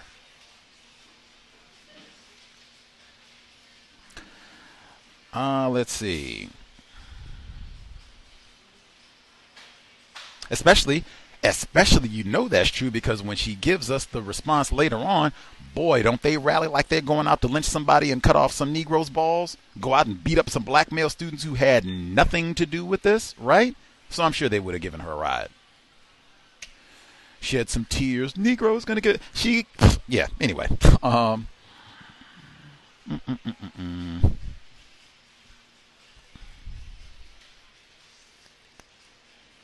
No other black people in the courtroom. Incidentally, she says, uh, Paquette laughed. This is after she acknowledged no other black people in the room. Paquette laughed and smiled up at the judge, then swept his hands in the direction of Madison, who looked bored. Pause right there. We've read a number of books about big trials, right? O.J. Simpson and Geronimo Pratt, quite a few of them in there. In any case, you could be looking at 25 years in prison. Life five days in prison, really. The person who is for sure not bored is the defendant. I can guarantee you, Mr. Broadwater, looking at 25 years for a rape he didn't commit. I don't even know how I ended up here. I'm sure he was not bored. Oh, this book is one of the most. This isn't the worst book I've ever read, but it, man, it is one of the most disgusting. It might get that title, most disgusting book that I have ever read. And again, it's even worse because everybody who has read this book, five stars, greatest book ever. And then when they do the, oh man, I gave this book five stars. Oh, and he's exonerated. Maybe she lied. That Alice Sebold is no. Whoa, whoa, whoa, whoa, whoa, when she was going through this book left and right, Negro this and Negro that, and messed up the identification and all the rest of it. Her dad is calling them animals. You didn't have a problem with any of it then? You didn't have a problem with the poem? You didn't investigate to find out who this dismembered white girl was to see if she was telling the truth about that? Let's see. She continues. So I see one black person other than the rest of the people in the room. So she, oops, I missed one. There is one other Negro in the courtroom. Paquette smiled in triumph. So did Madison. I wasn't feeling powerful anymore. I was guilty for the race of my rapist. Oh, God. Guilty for the lack of representation of them. Now, that's definitely a rewind. Uh oh. uh oh. Got some bias maybe here? Them. I love that one when they do that. Uh, I wasn't feeling powerful anymore. I was guilty for the race of my rapist, guilty for the lack of representation of them. In the legal profession in the city of Syracuse, guilty that he was the only black man in the room. Are you serious? This is what I'm like absolutely disgusting and everybody read this and thought, "Oh my god, this is amazing. I did see like one or two black people specifically who did write reviews way in advance, like 10 years ago. Like, oh my God, pointing out some of the exact same things that we talk about. But I mean, woo, few and far in between. Uh, let's see. When she talks about the lineup and gives all these lame excuses, you're in a police station. You're next to armed white men, not one, plural. These Negroes are standing on the other side of the glass. They can't see you. I'm scared. I'm petrified. Get out of here. Get out of here. Get out of here. You're ordering them to move. You can give them commands. Make them turn around. Make them say this. Make that nigger turn left. You did that, right? What do you mean you're scared? You ain't you're and you're scared of the wrong Negro. Even that, a Negro looking at you and I'm terrified. That's it. Oops, wrong. This other Negro didn't do it. It's him too. Nope, wrong. Looking at white women still dangerous, I guess. Reckless eyeballing, they call it. Let's see. And even the saying that number four wasn't looking at her, I said that before. Hey, you can't go in a lineup and look down. That's not allowed. White people will tell you what to do. You'll get in trouble for that. They'll tell you, face forward. Look up. Number four, look up. You know how the plantation operates. You don't get to do what you want to do. Uh, let's see. And see, this language continues, right? She says, I could see Paquette. Madison sat behind him, interested, not bored anymore. I felt the two of them were coming in after me. What does that even mean? even has some sexual connotations in my view. Coming in after you. What? Coming in where? You in a courtroom. You already said the bailiff is there. Again, Paquette is doing his job. Not a public defender. I'm just doing my job. I'm just here to get a paycheck. Uh, uh, uh, uh. then she's broken and whimper off the stands, whatever. I totally agree with Henry in Chicago. Just continue, man, because like if the police detective he didn't even believe your story, all this lameness when you came in. Just keep You could have maybe got her to spill the beans on the stand, like, "Oh yeah, me and Jamie and they got carried away. We were doing heroin, and oh, I'm sorry, Madison." Uh, let me see. Any other folks? Do we miss anybody? Commentary they want to make sure they got in. Um, Can I be heard? heard one? Uh, heard everybody. Uh, let's see. Uh, we'll get everybody. Let's. I yield. oh, we got to yield. Dread one thirty eight. Proceed. Yes, I, I, um, the the interview by the judge was very um, fascinating to me. He came in. I understand that he it was a um, non-jury trial, but somehow that that exchange seemed interesting to me, where he asked what his father, what her father did, um, what what you know, asking about her, her personal life. Somehow that that struck that stuck out to me, and then, like I said, the um, other other thing that stood out, everybody was going to probably um, see that when Paquette retreats after Sebold cries, and then I just from from the from the first reading, you also you, know, just to um, resonate with that. Madison had a father, or Madison Sebold had a father. So these black creatures are created rather than born, and I'll mute my line. The man not. That's an important point. I think one, I'm not a scholar in jurisprudence and a victim, uh, but this is not a jury trial. I forgot about that. Judge Gorman is gonna. He's the one that made the ruling on this. Broadwater guilty. Bam. Man, that hanging out in the judge's chambers, chatting it up with uh, Sebold, like Jesus Christ, that is super improper. Like if there's no jury, like I'm gonna go hang out by myself. Like I'm not gonna be hanging out with Mr. Broadwater and oh, what did your dad do? Oh, okay, right on. How long you been in the? I'm very certain that didn't happen. If there's not going to be a jury, you're the only one that's going to be arbitrating this decision. No hanging out with the plaintiff or any of the other witnesses for that matter. Uh, let's see. Much obliged, be in Santa Rosa, for your patience. Uh, no problem. Uh, I just have an observation that just uh, keeps popping up in my head. Um, in the beginning, they said that they said that he uh, shoved his fist up his vagina, right? And um,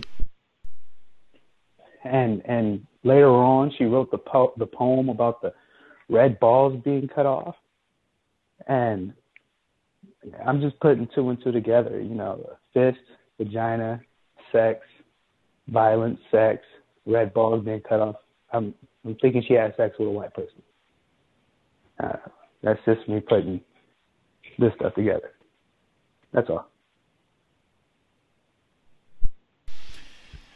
She already described a so-called kinky, in the word guide, rough sexual encounter that she called athletic.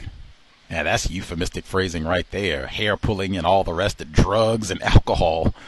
Uh, she already described one of those, in addition to all the other debauchery uh, and bondage, all of that bondage. And there's a reason Rick James, I keep playing Rick James. It's not me being silly. That's what I've heard. Would not surprise me at all. That, based on what I've heard in this book, what we've read, that is uh, like a thousand times more plausible that she and Jamie or some other Syracuse freshman or whatever could be some 40 year old who lives in the upstate New York area they had some kinky bondage sex. Maybe she hung out with one of her roommates one night, or the gay white dude and Jamie, or whatever. That is like a thousand times more plausible than some random Negro leaped out in the park midnight and raped her and all of the ooh, white titties and get out of here. Uh, I will take one second just because. Uh, I keep referencing, I'm not going to read the whole report, victim of white supremacy, but this, if anything, this is why it's white guests only. Uh, you can read the whole report. It's titled Don't Blame Alice Sebold. I shared it on Facebook, even though I thought, like, man, I don't even want to be helping to get, you know, hits for this. But so three paragraphs I'll read. Sebold's complicity in perpetuating racial stereotypes and thus racist harm is obvious, but her bias mm, not white supremacy racism, but bias isn't evidence, and it wasn't supposed to be permissible as evidence in an objective court of law, which we don't have in a system of white supremacy. She didn't write that, I'm just adding it. Yet, of course, by design, it was. Her unconscious, oh God, her unconscious, or now conscious, as it's written, bias is an ugly example of the way bias is often weaponized towards structural ends. But Sebold is not responsible for the robbery of Broadwater's life her racism wasn't supposed to matter to the court. That just strikes me as a flagrantly uh, flagrant lie in a system of white supremacy, and you would have to know this. You know about Emmett Till and Central Park Five. Uh, you know that that's not true. Uh, there is only one force fundamentally responsible for the horror done to him a network of law enforcement and carceral systems that all serve one ambition mass black incarceration. Since Broadwater was exonerated in late November, the internet has been abuzz with condemnation for Sebold, citing the cringy language of her memoir as evidence that she is uniquely responsible for this false conviction and imprisonment. I've seen everything from Sebold should give him all of her money to she, she, she should go to jail. And it has been particularly interesting to see white women authors and writers distance themselves from her as a moral pariah, saying, We feel for her, but she should have known better, as if her racism is distinct from theirs from the street crossing and purse clutching habits that articulate the same kind of bias that Sebold recorded nearly 30 years ago in her memoir. In a hunger to distance themselves from her, white feminists who believe they would have been different or done differently or been a more vocal advocate of his life have made Sebold disposable and Broadwater becomes a site of pity. This is too easy. The reality is that many white women in the same situation at that time and even now would do the exact same thing. And if we blamed them for the outcome of his life, we'd still be wrong. See, the tone of this is not, did she lie about this whole thing? What if no single individual bears the burden of responsibility here? Now, that would not obviously be the case. If she did lie, then it would be overwhelmingly yes. Now, yeah, you do have a whole system set up to roll with this, but I mean, if she lied on all of this, yeah, it would be that one person does bear disproportionate blame for all of this, and that would be the white woman, Alice Sebold. Uh, what if it's the fault of centuries old impulse of a carceral carceral society and the powers that enact it and the state agents who carry it out? What if it's a network of bad actors who rely bad actors ugh, who rely on women like Sebold who rely on their biases to carry out the violence of white supremacy? What then? Whom will we punish then? Alice Sebold alone? Her memoir shows us a convoluted web of deception from the assistant assistant district attorney's attempt to sway her memory to the racist lineup, to the flimsy non evidence made permissible in court that tied Broadwater to her assault, meant to weaponize her memory and criminalize an innocent Broadwater for an easy win. There are two victims in this situation. Hmm. Hmm. It is real hard for me to think of Alice Sebold as a victim we are not at the end, but we've read 70% of this book. Like, wee. VGQ, and the kicker for this one, I didn't read the full report. The kicker for this one, not, you know, words are very important, bias, all the rest of it. The kicker for this was the person who wrote this report, former speechwriter for former governor of New York, Andrew Cuomo, which I find stunning because same thing, they don't write poems about slicing off the balls of the former governor of New York, who's a white man. They don't write poems about sodomizing him with knives. You wrote for this fella. These allegations had been swirling for a minute. Talk about toxic masculinity. What did I say? This whole book, if anything, I got an indictment of white guys just like Andrew Cuomo. Not black males. I don't really have any evidence of that here. All I got is what I think is white imagination and maybe wishes. But I got a lot of commentary about toxic white masculinity and white debauchery, especially at college campuses. Anywho, Alice Sebold's so-called bias uh, aside, we will pick up next. Oh, make sure I get this in before we roll. So next week things will be different. I hate it. Uh, so we will have a white man on the program next Thursday. He wrote a newspaper report about this black female is the reason that he stopped being racist at four. I said, man, I would like to talk to this white fella. He said the only days where he's available during our normal broadcast time are Thursday and Friday had to make a decision. How bad do you want to talk to him? So next Thursday or next week, we're swapping.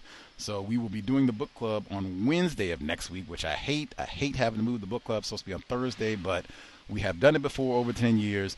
Have to, you know, just make do for one week. So next Wednesday, we will resume with Alice Sebold. Lucky. Thursday, we will have a white man on the program to discuss. Now, how exactly were you becoming racist at age four? And how did this black female allegedly stop this process?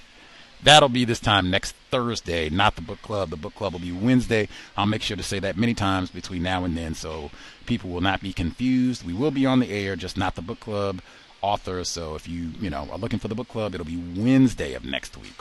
Wednesday, the 19th of January.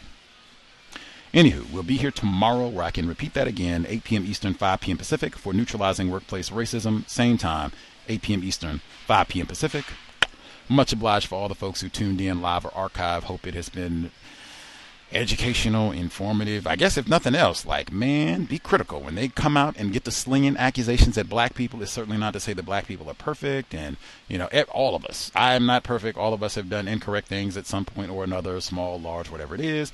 But whew, it is so easy to just get that ball rolling that this nigger did X, Y, and Z, and 25 years have passed. He's been in jail and all the rest of it. And whoa, that nigger may not have done anything at all. Whoops lots of whoops in the system of white supremacy related to black males. Black people in general, but especially lots of whoops with black males. Sobriety would be best. Don't follow Alice Sebold's, uh, I guess, standards, what she has modeled in the text Sobri- all forms. You don't want to be snorting, drinking, none of that. Sobriety would be best. Uh, in addition to being sober, if you are going out and about, if you see someone being hostile and rowdy, exit. You should be thinking they may be armed. Uh, if you didn't leave your residence prepared to kill and or die, exit. Call the authorities or whatever as you're leaving. Uh, if you're in a vehicle, you are sober buckled and not on the cell phone. We need all of our attention so we can be mindful about the things that are happening around us and minimize contact with enforcement officers as best we can. All of that said, Creator, we ask that you help us remain patient with other black people, victims of white supremacy. We ask that you help us remain patient with ourselves remind us to demonstrate the highest levels of black self respect at all times, in all places, each and every time we are in contact with another black person. It has been time. Replace white supremacy with justice immediately. Cow signing out. Thanks all for tuning in. Nigga, you so brainwashed. I'm a victim, brother. Problem. You're a victim. I'm a victim of 400 years of conditioning. Shut up.